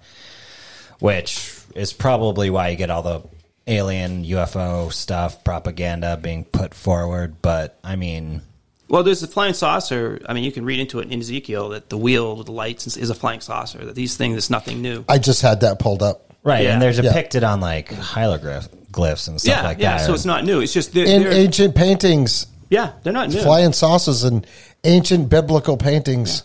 I mean, Yeah. people who just they think scripture is like the it, it, it's a sci-fi book. You get giants, you get reptilians, you get flying saucers, you get all this stuff going on and um, manifestations. You think it's like a history book, kind of? It is a history. I took it as a history book before I took it as sovereign word of God, and it proved itself in many different ways and in my life. And then I took the perspective of okay, here is the author, and what is the bigger picture of this? And there's much more than we can even know. And anyone who thinks they know, we still don't have it correct. We've Yeah. got When we were talking about the whole satanic stuff, um, I, I wanted to say like, you really, I mean, I feel like me personally, and I think this is true for probably some other people, but you kind of, I, I feel like you only really see it in those systems that are created uh, for people to kind of be entertained by or be a part of, like whether it's the news, Hollywood, controlled by. yeah, or con- or controlled by. But like that's where you see it the most. I feel like just look at any music video or rap video or whatever movies, TV shows. Um, it's always brought up. But like when I in my daily life, I don't come across that. It outside of that, really. Do you know what I mean? I'm not going down the street and seeing satanic shit everywhere. People coming- running up to you, covering their eye. Uh, well, I, I see it like lightning bolts. Since I was talking to you with the uh, content providers now on YouTube, we'll get into that sometime. Yeah. about like some of I'm talking about like on your date, like if you were going downtown, like and you were walking around, you see a bunch of satanic shit. I do. I see stuff that people are wearing. I see signage all over the place. You'll see monuments. Um, Okay, I guess I guess I wasn't really thinking about that. Yes, there is like in your for example, New York City. There's a lot of like Egyptian styled uh, Egyptian. Yep. uh, architecture. There's a lot of um, you know Illuminati stuff uh, in the campus of Columbia. There's the like a statue. So these are the seats of power and the teaching. So Well, there's a statue of like the god of Venus or something Mm-hmm. like that. Um, so yeah, I guess in that sense, when I'm talking, you see it everywhere Well, because me- it, that's part of the system that's created, So right? let So, me- well, hold on. Yeah. Ho- okay, hold on. yeah. Um, I guess what I was kind of getting at is like the average person I come across, like their innate intent, I don't really foresee as being the satanic influence. That's not to say that the satanic influence through the system doesn't have some sort of like kind of control or power over them, which it does. Like, for example, just money or the influence of culture on people or the LGBTQ shit uh, on children. So I guess what I'm kind of getting to is like you. Well, you were kind of getting at it before. You you see this in your daily life, right? Correct. All right. So can you maybe I'll just kind of elaborate on that and maybe explain, if you can, like that what that looks like or what you Sure. encounter? Right down the secret societies and those who are part of them outwardly. Someone don't. Some folks don't acknowledge they are. Um, uh, again, the uh, a lot to with jewelry that folks. And a lot of them people wear this stuff not knowing what its true meaning is. Right, and that's what I think. That's what I was kind of talking about the Yeah, systems that are sure. set up. Yep. Like when it comes to stuff like cultural influence and all the statues that are around, and like just money, for example. So, I feel so like. one of the things I think this is where I look at with with the devolution plan. It's a more soft landing to the things that are going to occur. The monetary system is going to crash. Things are going to change the way we know it. Uh, the destructive technology they've kept from us, energy sources and stuff, are are going to come out. It's going to who's going to control them. So the way that I think it was designed with the cabal was for the rug to be pulled out from everybody around the world, and whoever's left standing, they would deal with. But it'd be catastrophic. A lot of people, so you're gonna have the dissolution in the church. Then be like, Jesus is supposed to come back and save me, take me out here. No, no, no, keep keep doing this, that, and. It's not happening. They're gonna quickly go to something else because they're gonna believe they were lied to, and to the degree I think that they were. Uh, be folks who just kind of played in the middle of the road and didn't know um, and they're going to end up somewhere in between. They they kind of I, I believe the plan was to have again to segment off groups and watch who was left standing and have another plan to take care of that group until they got to the numbers that they could control in the world. Georgia Guidestone, certain number they've got to get to. They've got to get to that point. And part of it has to be through a voluntary system. And part of it's forcible. I guess the question I was kind of asking, like stuff in your daily life that you. Yeah, I think I think like, what Buckley meant directly was as you're walking as you're walking down the road, if you're at Target, Walmart, Right, or just do you whatever. see do you yeah do you see satanic stuff in your face other than other than like things that you already know about or buildings or watching it on TV and things like that or Do you even s- like interactions with people, I guess, because Sure, all sure. this stuff is influencing the person, right? yeah. the individual. You don't wrestle flesh and blood, principality and power. So I have folks, yeah. And again, I look at the symbolism. It's the symbolism that jumps out at me, whether it be the monuments or the jewelry, uh, the apparel. Some know what it is and some don't. I know a lot of folks who are into sorcery, witchcraft stuff, and don't realize it's satanic. They're good Can I- people. can I give you an example? A lot of them. let me give you an example of something and it's taken off massively Yoga? in the last 10 years no oh. tattoos For sure. You're not even supposed to do that. Look at that. There you go. Yeah. You think- Absolutely good. You you want to know something? that, you want to know something that's weird? I am 58 years old. I don't have a single tattoo on me. I love tattoos. I think they're awesome. Well, let me just tell you something. I was always under the impression as a kid, and, and I remember it being told to me on multiple occasions as a kid don't get any tattoos. Don't get tattoos because you- you're not going to want them where you're going. Hmm. now, is that bizarre? And, and, and believe it or not, I am. I have Where'd no you fear. get that from? I have no fear of getting tattoos at all. My younger brother that passed away, as you know, Sean, Yeah. was a tattoo artist. Sure. I could have got tattoos anytime I wanted. But it was just something that, uh, and I don't think anybody actually told me that, Buckley. I think it was just a mental download. Yeah. That's something that, no, seriously. Okay. That's something like, like it's just how I believe in reincarnation, and nobody taught me that. Right. It's how I believe that you know we're not here, and, and what we see in our realm is not really what's here. It's it's it's it- it's a it, it- for lack of a better word, it's we're in a matrix, right? So, but I remember getting always having this But thought in my why? head, always having this thought that don't get any tattoos because you're not supposed to have them, and you or you can't have them where you're going to be going or where you're going to end up Why hmm. not? and I don't, I don't, I don't know. It was that was never explained. Hmm. To this day, I still have that feeling. I have zero problem with people having tattoos. I like to look at them too, Buckley. I think tatted up chicks are kind of sexy. Uh, and I just like it. But look at how the the whole tattoo thing has just exploded in the last 10 to 15 years. I can remember there was a lady that used to deliver parts up here. Her name was Jody. Really good looking girl. And she had and she was married, her ex-husband was a biker guy. She had on her left forearm a tattoo. I want to say it was a big peacock. And it was a nice and it was a nice looking tattoo. Do you know that she couldn't she she had gone to school for like IT like back then? She could not get a job in that field because of that tattoo. Well, that's just fucking stupid. Well, it was. That's a problem with the generation. It's very much so. But I'm talking. This was uh, no joke. Probably 30 years ago. Yeah. So what she did was she went and had a piece of her ass cheek grafted onto her forearm to cover the tattoo. This was like before laser removal and all that. There was no other way to remove Skin the tattoo. graft. Yeah, skin graft. And it didn't take.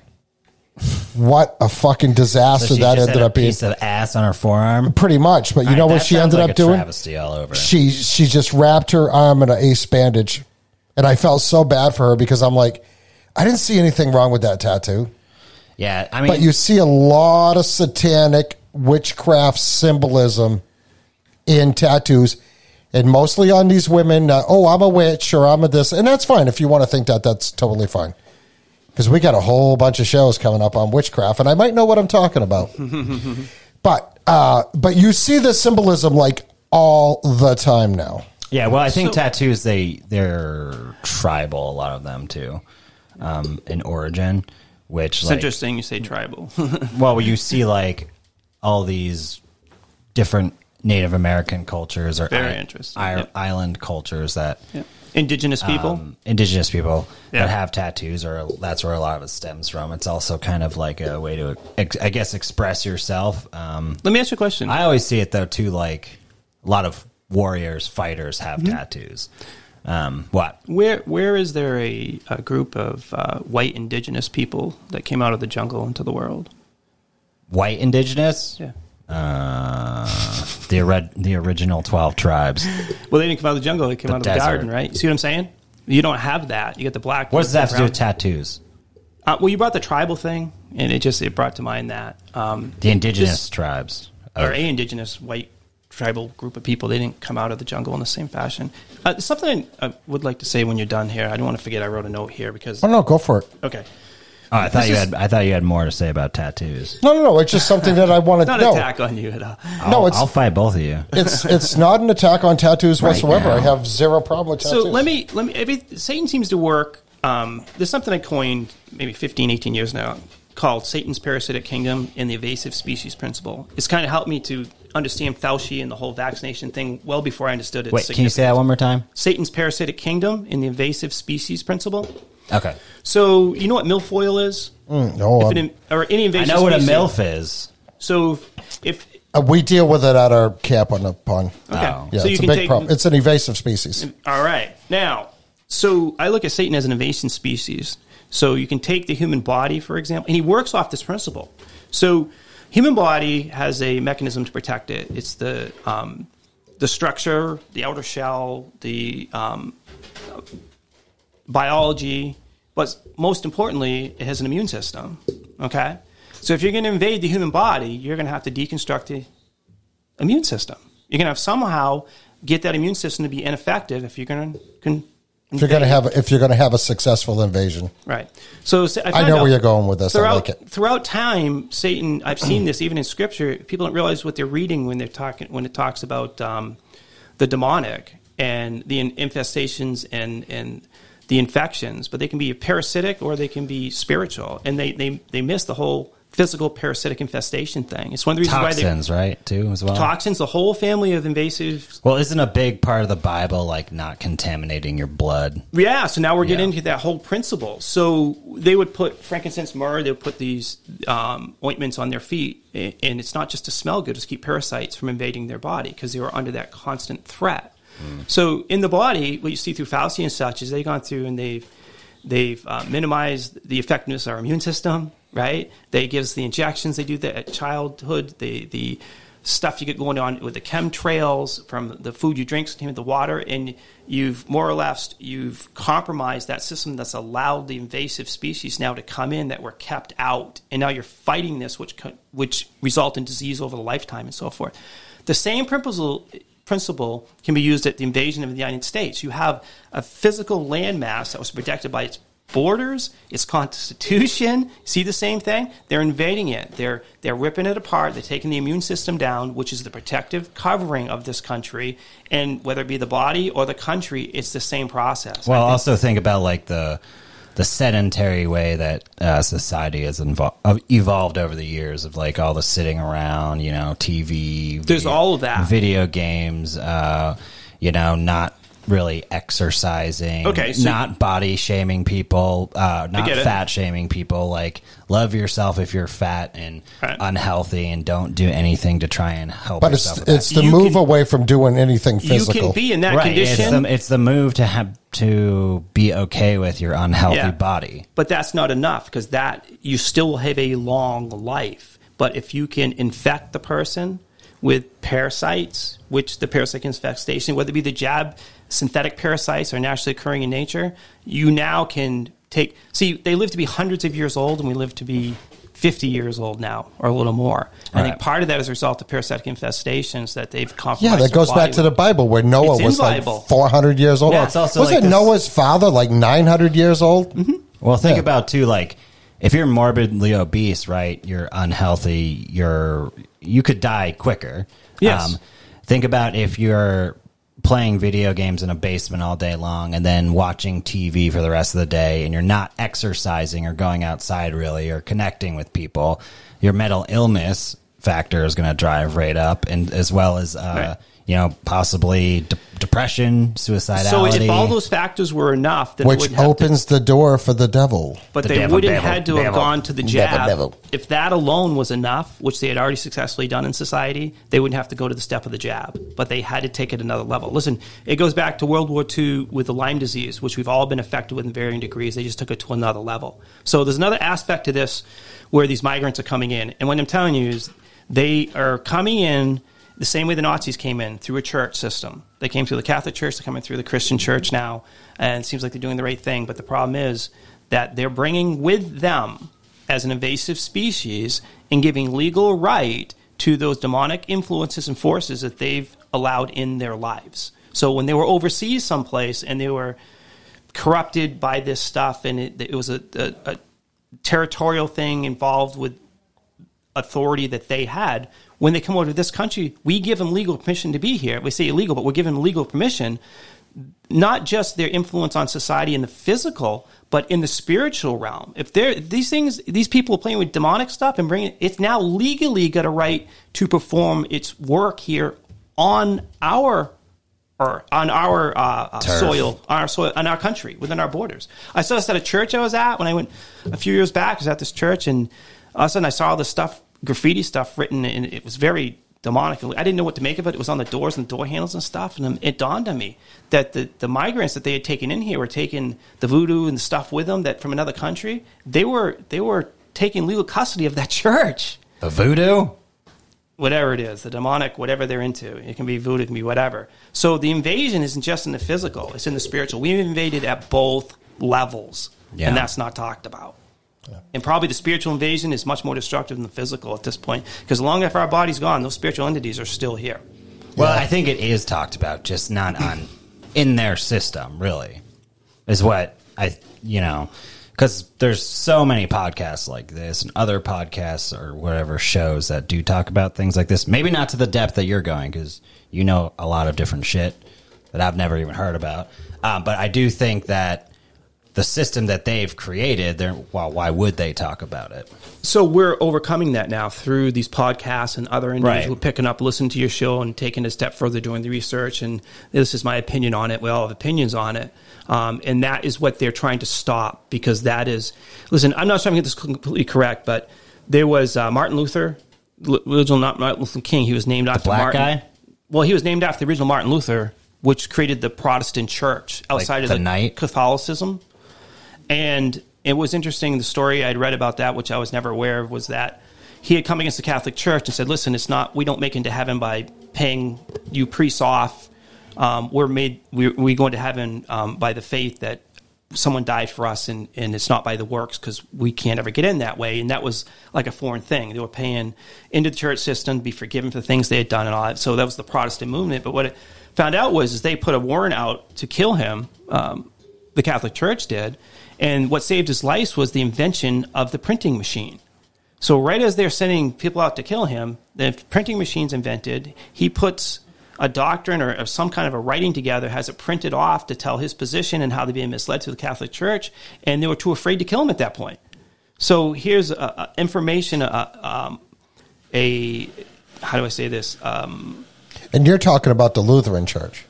All Protestant church Okay, came as yeah. a result of that because they were anti. As Protestant, you're anti-Catholic. And like All the, Protest, with the Catholics- Protestant Reformation. That's what that was. Yeah. And that's where they created all these churches mm. popped up and we're this, this, this denomination. We're not supposed to be denominational. We're supposed to be ecclesia, which church technically is this conversation we're having right now.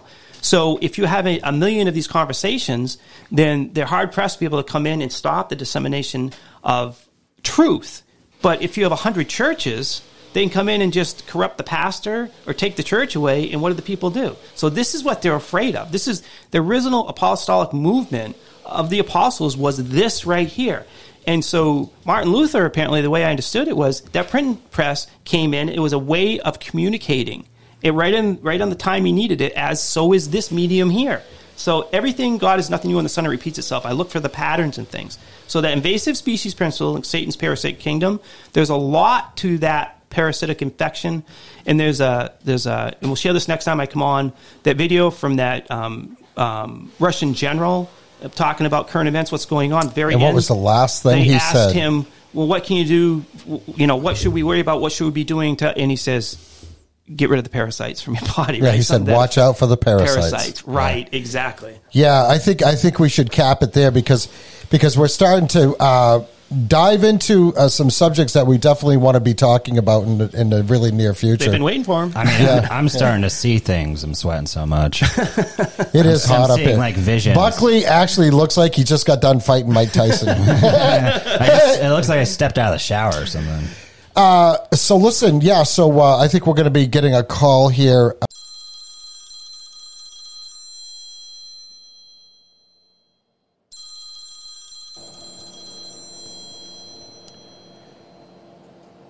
Hey, Mark. Hey, welcome back. I'm here on the Wicked Planet podcast. Yeah, so everybody, I got uh, Mystic Mark here from the My Family Thinks I'm Crazy podcast, my good buddy. We wanted to get together real quick and just, I don't know, we hadn't had a chance to talk in a while. Yeah, so, uh, so, so what's going on? You've been busy, man. You've been putting out some really rock and roll episodes. I've really been enjoying them. thank you. Thank you. Yeah, I've been busy. Um, this is a nice, fun appendment, uh, appendage to the Wicked Planet podcast. I was going to call in earlier, and then Ron and I both had to We ran out of time. Yeah, we had to regroup and come back together. But yeah, thank you. I am uh I'm just putting out another episode right now as we speak. I'm making sure I have all the bells and whistles in order for my next episode coming out tomorrow. Yeah, you know, I, I'm going to be looking forward to that. You know, Mark, I don't know if I've had a chance to tell you yet, but I really like. I mean, I mean, your show was evolved. I've listened to it from the beginning, obviously, but You've been Because you've since been- the beginning. yeah, you've been instrumental in helping me figure out a lot of things on mine too, which I super appreciate. But the production that you've got, like when you add the music and you do a little bit of intro in the beginning from excerpts from the guest, and then you have your like uh, the extended outros that I've been a guest on several times. I really enjoy doing those. But I but I like how you just splice it all together with. The, I just really like it. The production is really good. Thank you. Yeah, I just, just I just from I just it wanted you to know that. Well, it comes from listening to podcasts and just taking all these different influences from different podcasters that I would listen to. And yeah, I've just always appreciated podcasting as a information delivery medium. And now I'm able to deliver information to people in a way. It's kind of fun. And yeah, it's interesting to make it sound just the right way. There's a certain art uh, impulse that I feel when I'm doing it, uh, like the perfect song and where is it? Am I going to find it? What does it sound like? And then I find it. And lately, the most interesting aspect of creating the show is the intros that I write. I'm showing you my notebook here, but I've been filling up this notebook with introductions. It's like poetry. I never even liked poetry. I thought poetry was lame, and now here I am. I've got a whole poetry book. So, Yeah, you know, I like how you do the uh, do the introductions for your guests. I really like you. it bec- because it's different. I mean, I mean, Greg Carlwood. I mean, he does some really cool introductions, his- right? But yours, Yeah. but yours are different. They're different in in in your own way. Like they have your own signature on them. Yeah, I I tried like. to. I tried to do that for one or two episodes a long time ago. I tried to give like a really good intro, and I just felt like Greg's already put his stamp on that in such a in in such a like an ingenious way that I wouldn't feel right copying Greg in that way. I think art is stolen to a large extent, and I'm sure he, Greg's not the first person to write an intro of that fashion for a piece of informational ed- edutainment or educational entertainment. So yeah, I, I don't. I think Greg would appreciate the fact that I kind of have a little bit of an homage to him But I think, sorry, let me turn this off. I think my um, intros are a little darker. They're more like the my inner thoughts on the topic, on the subject. It's not necessarily always introductory in the same way that Greg's intro leads you from point A to point B to point C, point C being him saying the guest name and then the guest responds and you, you don't hear any of that on my show and that's kind of the the blending of many different styles because uh, there's a lot that goes in as you know to interviewing guests that doesn't make it into the recording you know from pre studying that you have to do on the topic on the person uh, and then also it's important to listen to the person's interview style because sometimes you, you know there have been guests that I've interviewed that I've seen on no other podcasts and it's very nerve-wracking to go into an interview very cold like that only having read the person's words and not heard their voice before or know what their personality is. Hmm. Yeah. So all of that gets factored into the into the intro in a way, um, whether it's in the writing side of it, the music side of it, or the blending all the pieces together. Because as you pointed out, I ha- I use clips from people's sentences that they speak into existence during the show, and that comes from a podcast called The Grimerica Show. At least that's the first. I'm sure other shows have done the same thing, but that was the first podcast I listened to where I heard someone doing that, and I wanted to integrate that into the way I created my podcast. And yeah, it's been like uh, almost 200 episodes now. We're about to release 193. Uh, Yeah, so yeah, yeah, you've been it's, it's evolved. Yeah, you know, little shout out to the Grimerica guys, you know, Darren and Graham. I mean, you know, love that show. You know, I really like the Grimerica Outlawed show. I like that one a lot. Yeah, and I like how they I like how their uh, production is put together as well. Yeah, But uh, yeah, Mark. So I wanted you to come on because you had emailed me uh, a PDF of this book you're working on, and I I think it's very interesting. So I didn't know how you felt about maybe chatting a little bit about the book because I don't think you've put it out yet, right? Or is this something that you're going to be in, integrating into your Patreon for your uh, for your Patreon listeners? Both. Actually, I've already sold 13 or 14 copies, PDF copies. Um, so, yeah, it's been launched. Tara and I worked on it over the course of a few months of different journeys and seeing what works and seeing what happened. So, actually, it's really more been it's been more of the the past year that we've been exploring these concepts in the real world and not just discussing them or thinking about or reading the many books that went into writing it. So the idea is that there'll be future editions where we expand on this technique and other processes that you can use as you're exploring your ever expanding now. And I've been talking about this since last year when I started it as a Patreon show. But yeah, for people above the $8 tier, they get it. It's in the Patreon. For people who aren't on the Patreon, they could just donate $8 and they get a copy of the PDF. And eventually we'll have printed copies available. But I hope that if we get enough interest that we can do this seasonally. And every season we'll have a new SEEEN edition. Well, let's let's go over it. Just just not you know we'll do the cliff notes just to kind of intrigue the listeners to see if it's something they want to do, and then you can uh, you can email me some links. I'll put them in the show notes so they can go right to it if it's something they're Thank interested you. in buying. But Thank you. but I remember this SEEEN series when you guys started doing this, and uh, and I thought it was really cool. You did a lot of posting about it, and uh, and it, and it's actually seen S E E E N, an explorer's guide through the ever expanding now. in SEEEN stands for the Synchro Mystic Exploration of the Ever Expanding Now. So I think that is really unique and very cool. Thank you. Yeah, But- it's uh it's meant to be a fun PDF that you could read within the course of an hour or two.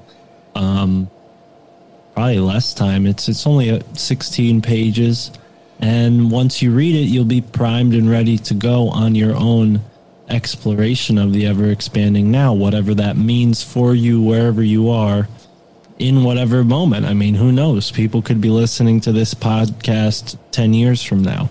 So, this is possibly the concept that it's not something that needs to happen in the year 2022.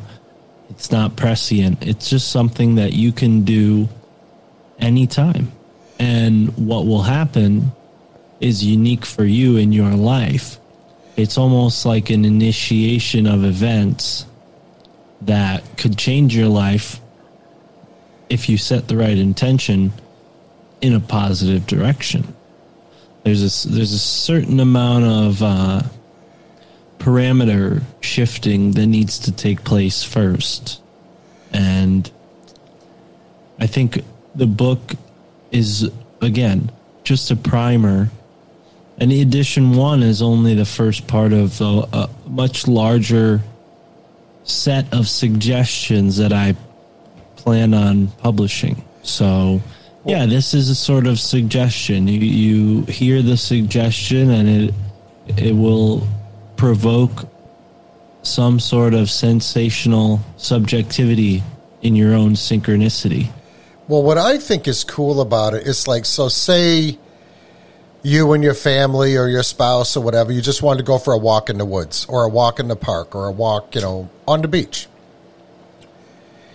This here is like a little guide for you so that you can actually maybe more cognizant of your surroundings than you would normally be. Hmm. Like walking through the woods, oh, look at the trees and look at the birds and, you know, all that. But this here gives you like little little things that you can do to look around and actually see what's happening around you. And, and like what you you you describe it as dream walking hmm. as opposed to sleepwalking. Well, and, and so explain that a little bit. that's the idea is that people will be able to go and do this anywhere and possibly with anyone. I mean, it could be your significant other or people in your family. And I guess the idea is that this is already happening all the time, but most people are unconscious. They're sleepwalking through these experiences. So that their awareness needs to be reminded.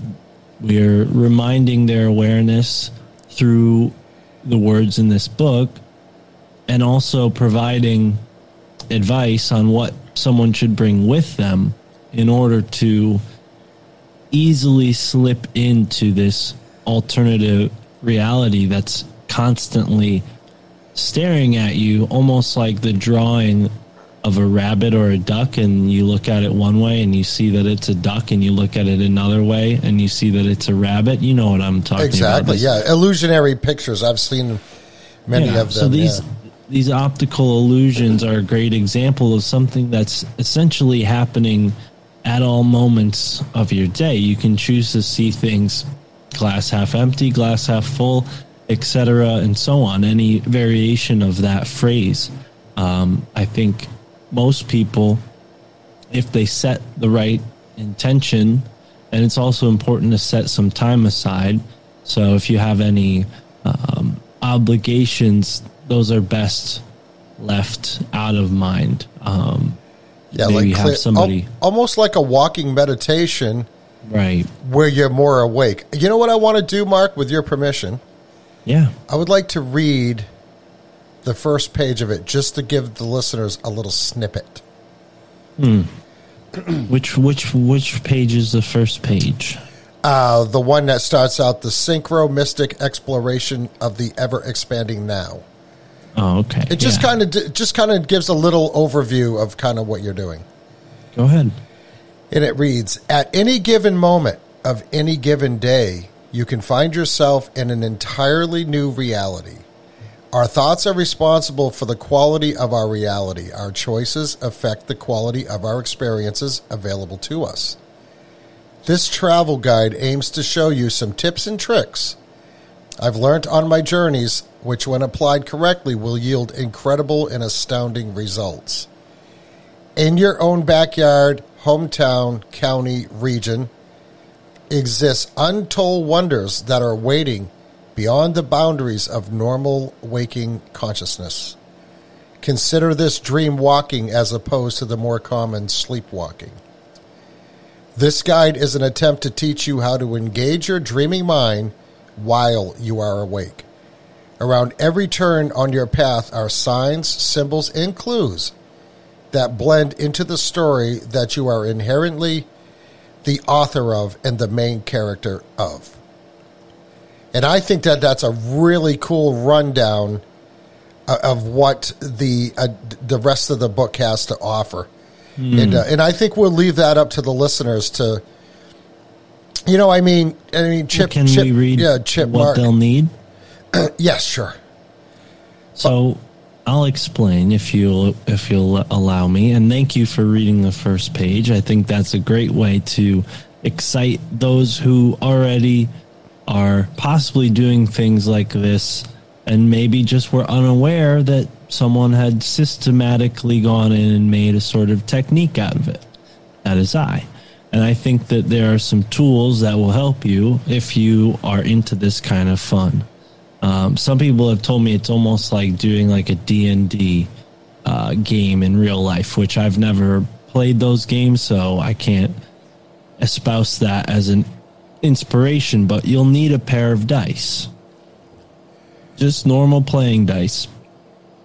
Now you also need a cup because I like to do this while I'm driving, and it's not very convenient to roll dice in your car as you're driving. It's probably not safe either. So if you have a cup, picture the game Yahtzee, right? You roll the sure. the, the dice in the cup. Uh, that way you don't have a bunch of dice to keep track of while you're driving. So yeah, uh, be safe. Use a cup with your dice and uh, or while you're walking you know sometimes you're in the woods and or you're standing in grass it's not exactly the best place to roll dice so that's the idea of having a cup with you uh, and then the idea of having a compass and a camera a notebook and a pen those are all to help you measure and record your experiences because i believe that the direction from which you have these experiences are important factors that people often forget. For example, if a bird is flying towards you and it's a particularly significant bird, you might also want to know which direction that bird was flying in. And a compass can help you do that in the moment where otherwise you might have forgotten. And you could even use a compass in hindsight to help yourself remember uh, what happened let's say you were driving. Well, most roads are oriented, depending on where you are, north, south, east, west.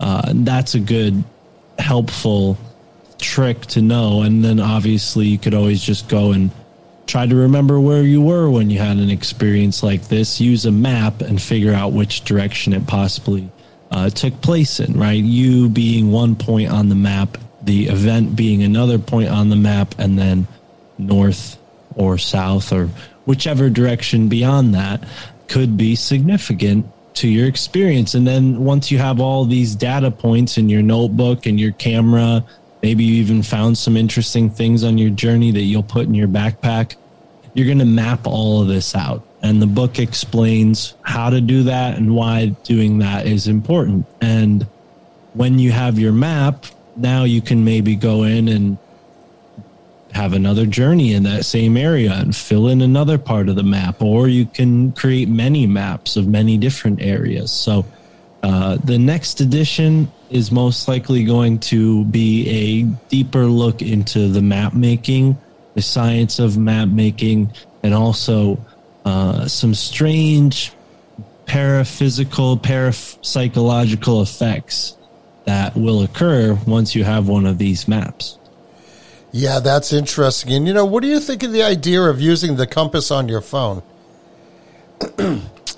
because I mean because this is a way that people can until they learn how to use a GPS or GPS or use uh, GPS coordinates or actually how to use a compass uh, a compass properly, which I learned how to do in Cub Scouts, believe it or not. You can say you got an interesting location where you're at, right? You can pin your GPS location and it'll go right into Google Maps or Apple Maps. And then then you know, you can just store it. And then when you come home to do your research on on your actual, you know, trip through the ever expanding now, you can pull up a map and see where you drop that pin and you can zoom in on it and you can see the things that were in your surroundings that you were not able to see because you're in the woods or, or something like that. I, I think that, that because on your list you do have a GPS or a map. I just think that would be a cool little tip for the for the listeners if they wanted to try to do that. Yeah, and, and I guess GPS is a more specific term. By GPS, I really just meant like the map app on your phone. Sure. So Yeah. I think this skill set is uh, very deep. I myself am not trained using a compass. I just can look at one and see where the arrow is pointing. Um, Well, what you do is you use a compass in conjunction with a flat map. Right. So you lay out your map and then you line up your compass with the compass that's on the map. You synchro those. And then you can plot your trip. Like if you want to go, here's why all the guys used to love to take me hunting when I was a kid because they'd get lost out in the woods. So they would bring me with them. And at the end, we would all converge and say, "Oh, hey, Ronnie, get us get us back to the cars." Well, and I think that's the idea is not to have the map in your hands the whole time. Um, I think you're going to develop that sense that you're describing because I too have that feeling. And people who are hikers know where the sun is moving and how to gauge, you know, if you're outside often enough, maybe not even a hiker, but if you're outside often enough, you know, you can have a good sense of direction just by paying attention to the sun. So I think the idea is to use the compass to confirm uh, in hindsight and maybe after you have a sighting. Uh, I use the phrase object, occurrence, or omen because sometimes it's a sign it's an event something that you can't explain sometimes it's an occurrence something that actually happens to you you, you maybe meet somebody uh, or you something you know happens that goes even deeper uh, good or bad who knows? Or you find something. These are the kind of things that really are so personal and subjective it's hard to write a, a book about it unless you keep track Right. uh, mapping it out is one way to do that i don't expect everyone to write their own stories or biographies after reading this guide uh, but it can make your life more interesting and show you where your life was already very interesting uh, because i think so many people are dependent on technology to entertain themselves. I mean, I listen to podcasts all the time. That's a type of dependency on an technology for entertainment. And one way that I shake myself out of that is by listening to music and going on trips like this. And it starts with getting in the car with the right mindset. And we might write another edition about that too and, and how to get yourself into the positive frame of mind necessarily to dream walk with ease. You know, sometimes I've not dream walked, but I'll describe it as dream drove. Well, that's, that's because yeah, because when sometimes I need to clear my head, where I get a lot going on, I like to drive. Driving is like a therapy thing for me. Mm-hmm. And you know where I am up here, uh, as you know, because you've seen it. There's so many old back roads and dirt roads and class six roads that just going down that road to see where the other end comes out, it's like going on an adventure. And not only that, but it's it, it clears your mind because that's what you're thinking about. You're not thinking about anything else at that time. Hmm. And I think that's why I like off roading so much. And I, th- I think we've talked about that before. Because when I'm off roading, that's all that's on your mind. You're not thinking about anything else, and it Yeah. clears it clears the shit. What do they call that? The monkey brain shuts the monkey brain down. yeah. So no, really cool idea, Mark. Yeah. So I'm going to want to Thank you. put the. Uh, I'm going to put all that stuff in the show notes for for the SEEEN edition one. Thank you so much. Yes, Yeah, so if anybody- I hope people check it out and let me know what they think. Yeah, yeah, uh, and hopefully you got some more stuff coming up after that. Oh yeah. Yeah. So, uh, so, anyways, you know, you and I talked a little bit. I don't know how much we want to tell the listeners, but I think Mark and I are going to collaborate on a little series. Yes. We're not going to tell you too much about it because it's going to be really, really interesting. Yeah, I think we should just put out the first episode. We'll all we'll say is that Ron and I both got our hands on a very rare, very important book. Uh, we're going to spend some time reading it, and we're going to do a full treatise on this book. So be on the lookout for that. Uh, And this book Coming- was a banned book, right? Yes, this book has been um, attacked, destroyed multiple times. The author committed it to memory, and I believe after escaping a war torn country, um, was able to write down the book for a third final time, and now it's in print. So, Yeah, yeah, and it's gone through several translations, and and and I was shocked because when I had first when we had first talked about that, I went out to find that book, and it was nothing available like on Amazon or anything like that. Hmm. So I'm like, oh shit. Well, I'm going to get a hold of. I have a customer that's into like rare books, and he has all these places where he can go online to find rare books. Before I even had a chance to hunt him down, Mark and I were on the phone talking about something podcast related, I'm sure. And he said, "Oh, how'd you, you know, make out, you know, trying to find that book?" I said, "Well, I went on Amazon, nothing there. I went on Barnes and Noble, there was nothing there." I said, "You know what? Let's look again." So I go on Amazon. Mark goes on Amazon at the same time, and he goes, "Oh, I see one's available, but it's a hardcover only." I go, and this is what's weird because you did an Amazon search, I did an Amazon search, two different locations, and we had two different results. So I was Right. able to find a revised, expanded edition, and that was the one that I ordered, and I have it in my possession. But this book, this was a book that, that nobody, like no government or, or ruling class, wanted anybody to know anything about this book, and that's why I think it's super interesting. And this is why we have to read this book and analyze it, and uh, and give the listeners something something cool to listen to. yeah, it looks like the book recently had a forward written by an author named, uh, well, I won't say the author because we want to keep this a surprise, but yeah, it looks like it was that edition you have recently came out, uh, March 18th, 2022. And the edition I have, I believe, was printed in um, 2007. And I got it from a friend. Um, so yeah, shout out to that friend Michael Wan, and I'm excited to get into it.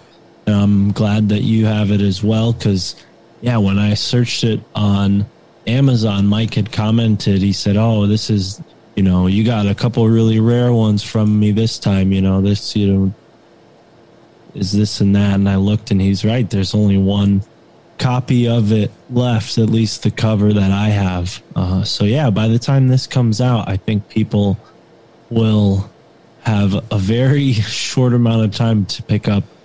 Uh, well, actually, no. Yeah, hopefully we could get as many people buying this new revised edition as possible. I mean, really just promote this book. I mean, I don't think the author is still alive, but maybe the guy who wrote the forward is. Maybe we can talk to him.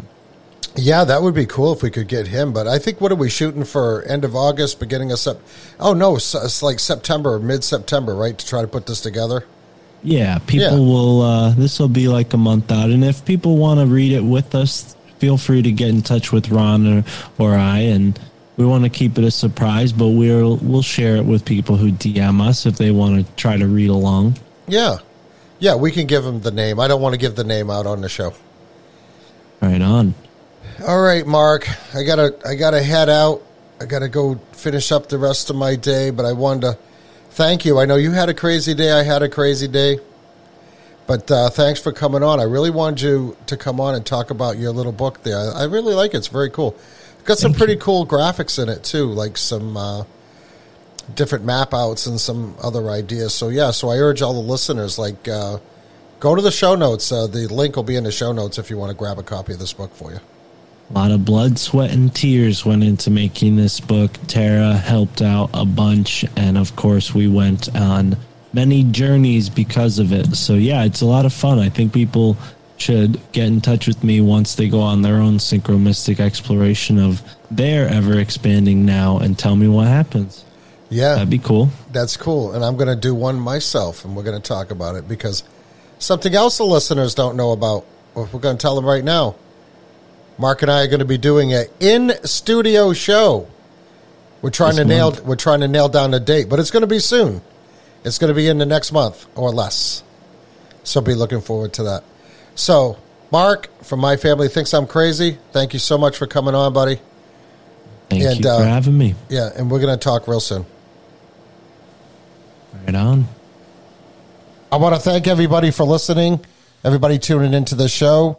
Uh, thank you, Anonymous Sean, for finally Thank coming back in the studio. Are we going to be seeing you a little bit more? This is like Oh, a date. Are we going to be able to date more?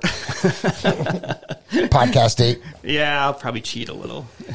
Yeah, you know, you know. I mean, coming With in who? during coming in during the day is uh, It's just things really die down. This is the time of year. Um, with that particular. Um, Let's go out on one of your boats sometime. absolutely. Yeah, Drive I'm up around. For that. That'd It's be so fun. peaceful in the water. I, I'm I'm not someone who grew up on the water. It's new to me, but man, out there, it's just it just feels good.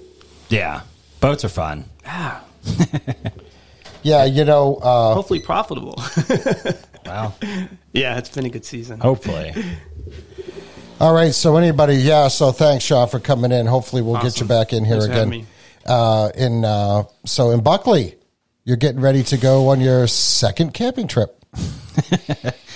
Yeah, hopefully. Will you make it on this one? uh, Will this one be an actual camping trip? I think so. Yeah, I think I'll be in it, and for the long haul, nothing fucking retarded is going to happen. Mm-hmm. Well, we'll see. Well, that's what I say now, but you never know. You know, the devil works in mysterious ways, right? God works in mysterious ways. Whatever. I don't think there's anything mysterious on how the devil works. He's pretty transparent when you see his. Yeah. Sean, when you look at me, what do you see? Devil? God. See a guy sweating. Yeah, yeah. We're gonna we're gonna cut it loose Angel here. or Uh, demon? We got to turn the AC back on. Uh, when we build the new Zombie studio, or monkey ape? when we build a new studio, I've already come to the realization that we have to have AC piped in, You think? so you can't hear it. Oh, really? So you can't hear it. Yeah, because I would have it on, but we'd be, be able to hear it. No, I think I think I like. Yeah. I think I like this. I think I like sweating my nuts off for an hour and a half straight. Well, did you do you feel anything spiritual? Like you've been in this, the sweat lodge I feel like I've been or the, or a fucking- Finnish sauna? like Satan pissed all over my face Yeah, nice. and shoulders and back. So everybody, uh, Grundle. uh, thanks for tuning in. We appreciate all the support we've been getting. Uh, obviously, again, we say it every week, but we mean it. We do this for you. Come and find me on Instagram, Ron from New England, and the Wicked Planet podcast. Come and follow my page. Look for us on Spotify, Apple, you know, wherever. You're already listening to the show, so you already know where we're at. So, thank you again for listening. Thanks, Sean, for coming on. It was great as usual. Awesome, guys. Thank you. Enjoyed it. Yeah, we're gonna get you back in here real soon too. So, anyways, thank you for all the uh, the the donations and the tips and the things that we get in the mail. Thank you very much, everybody. So, until next time, Ron from New England signing off. Buckley out.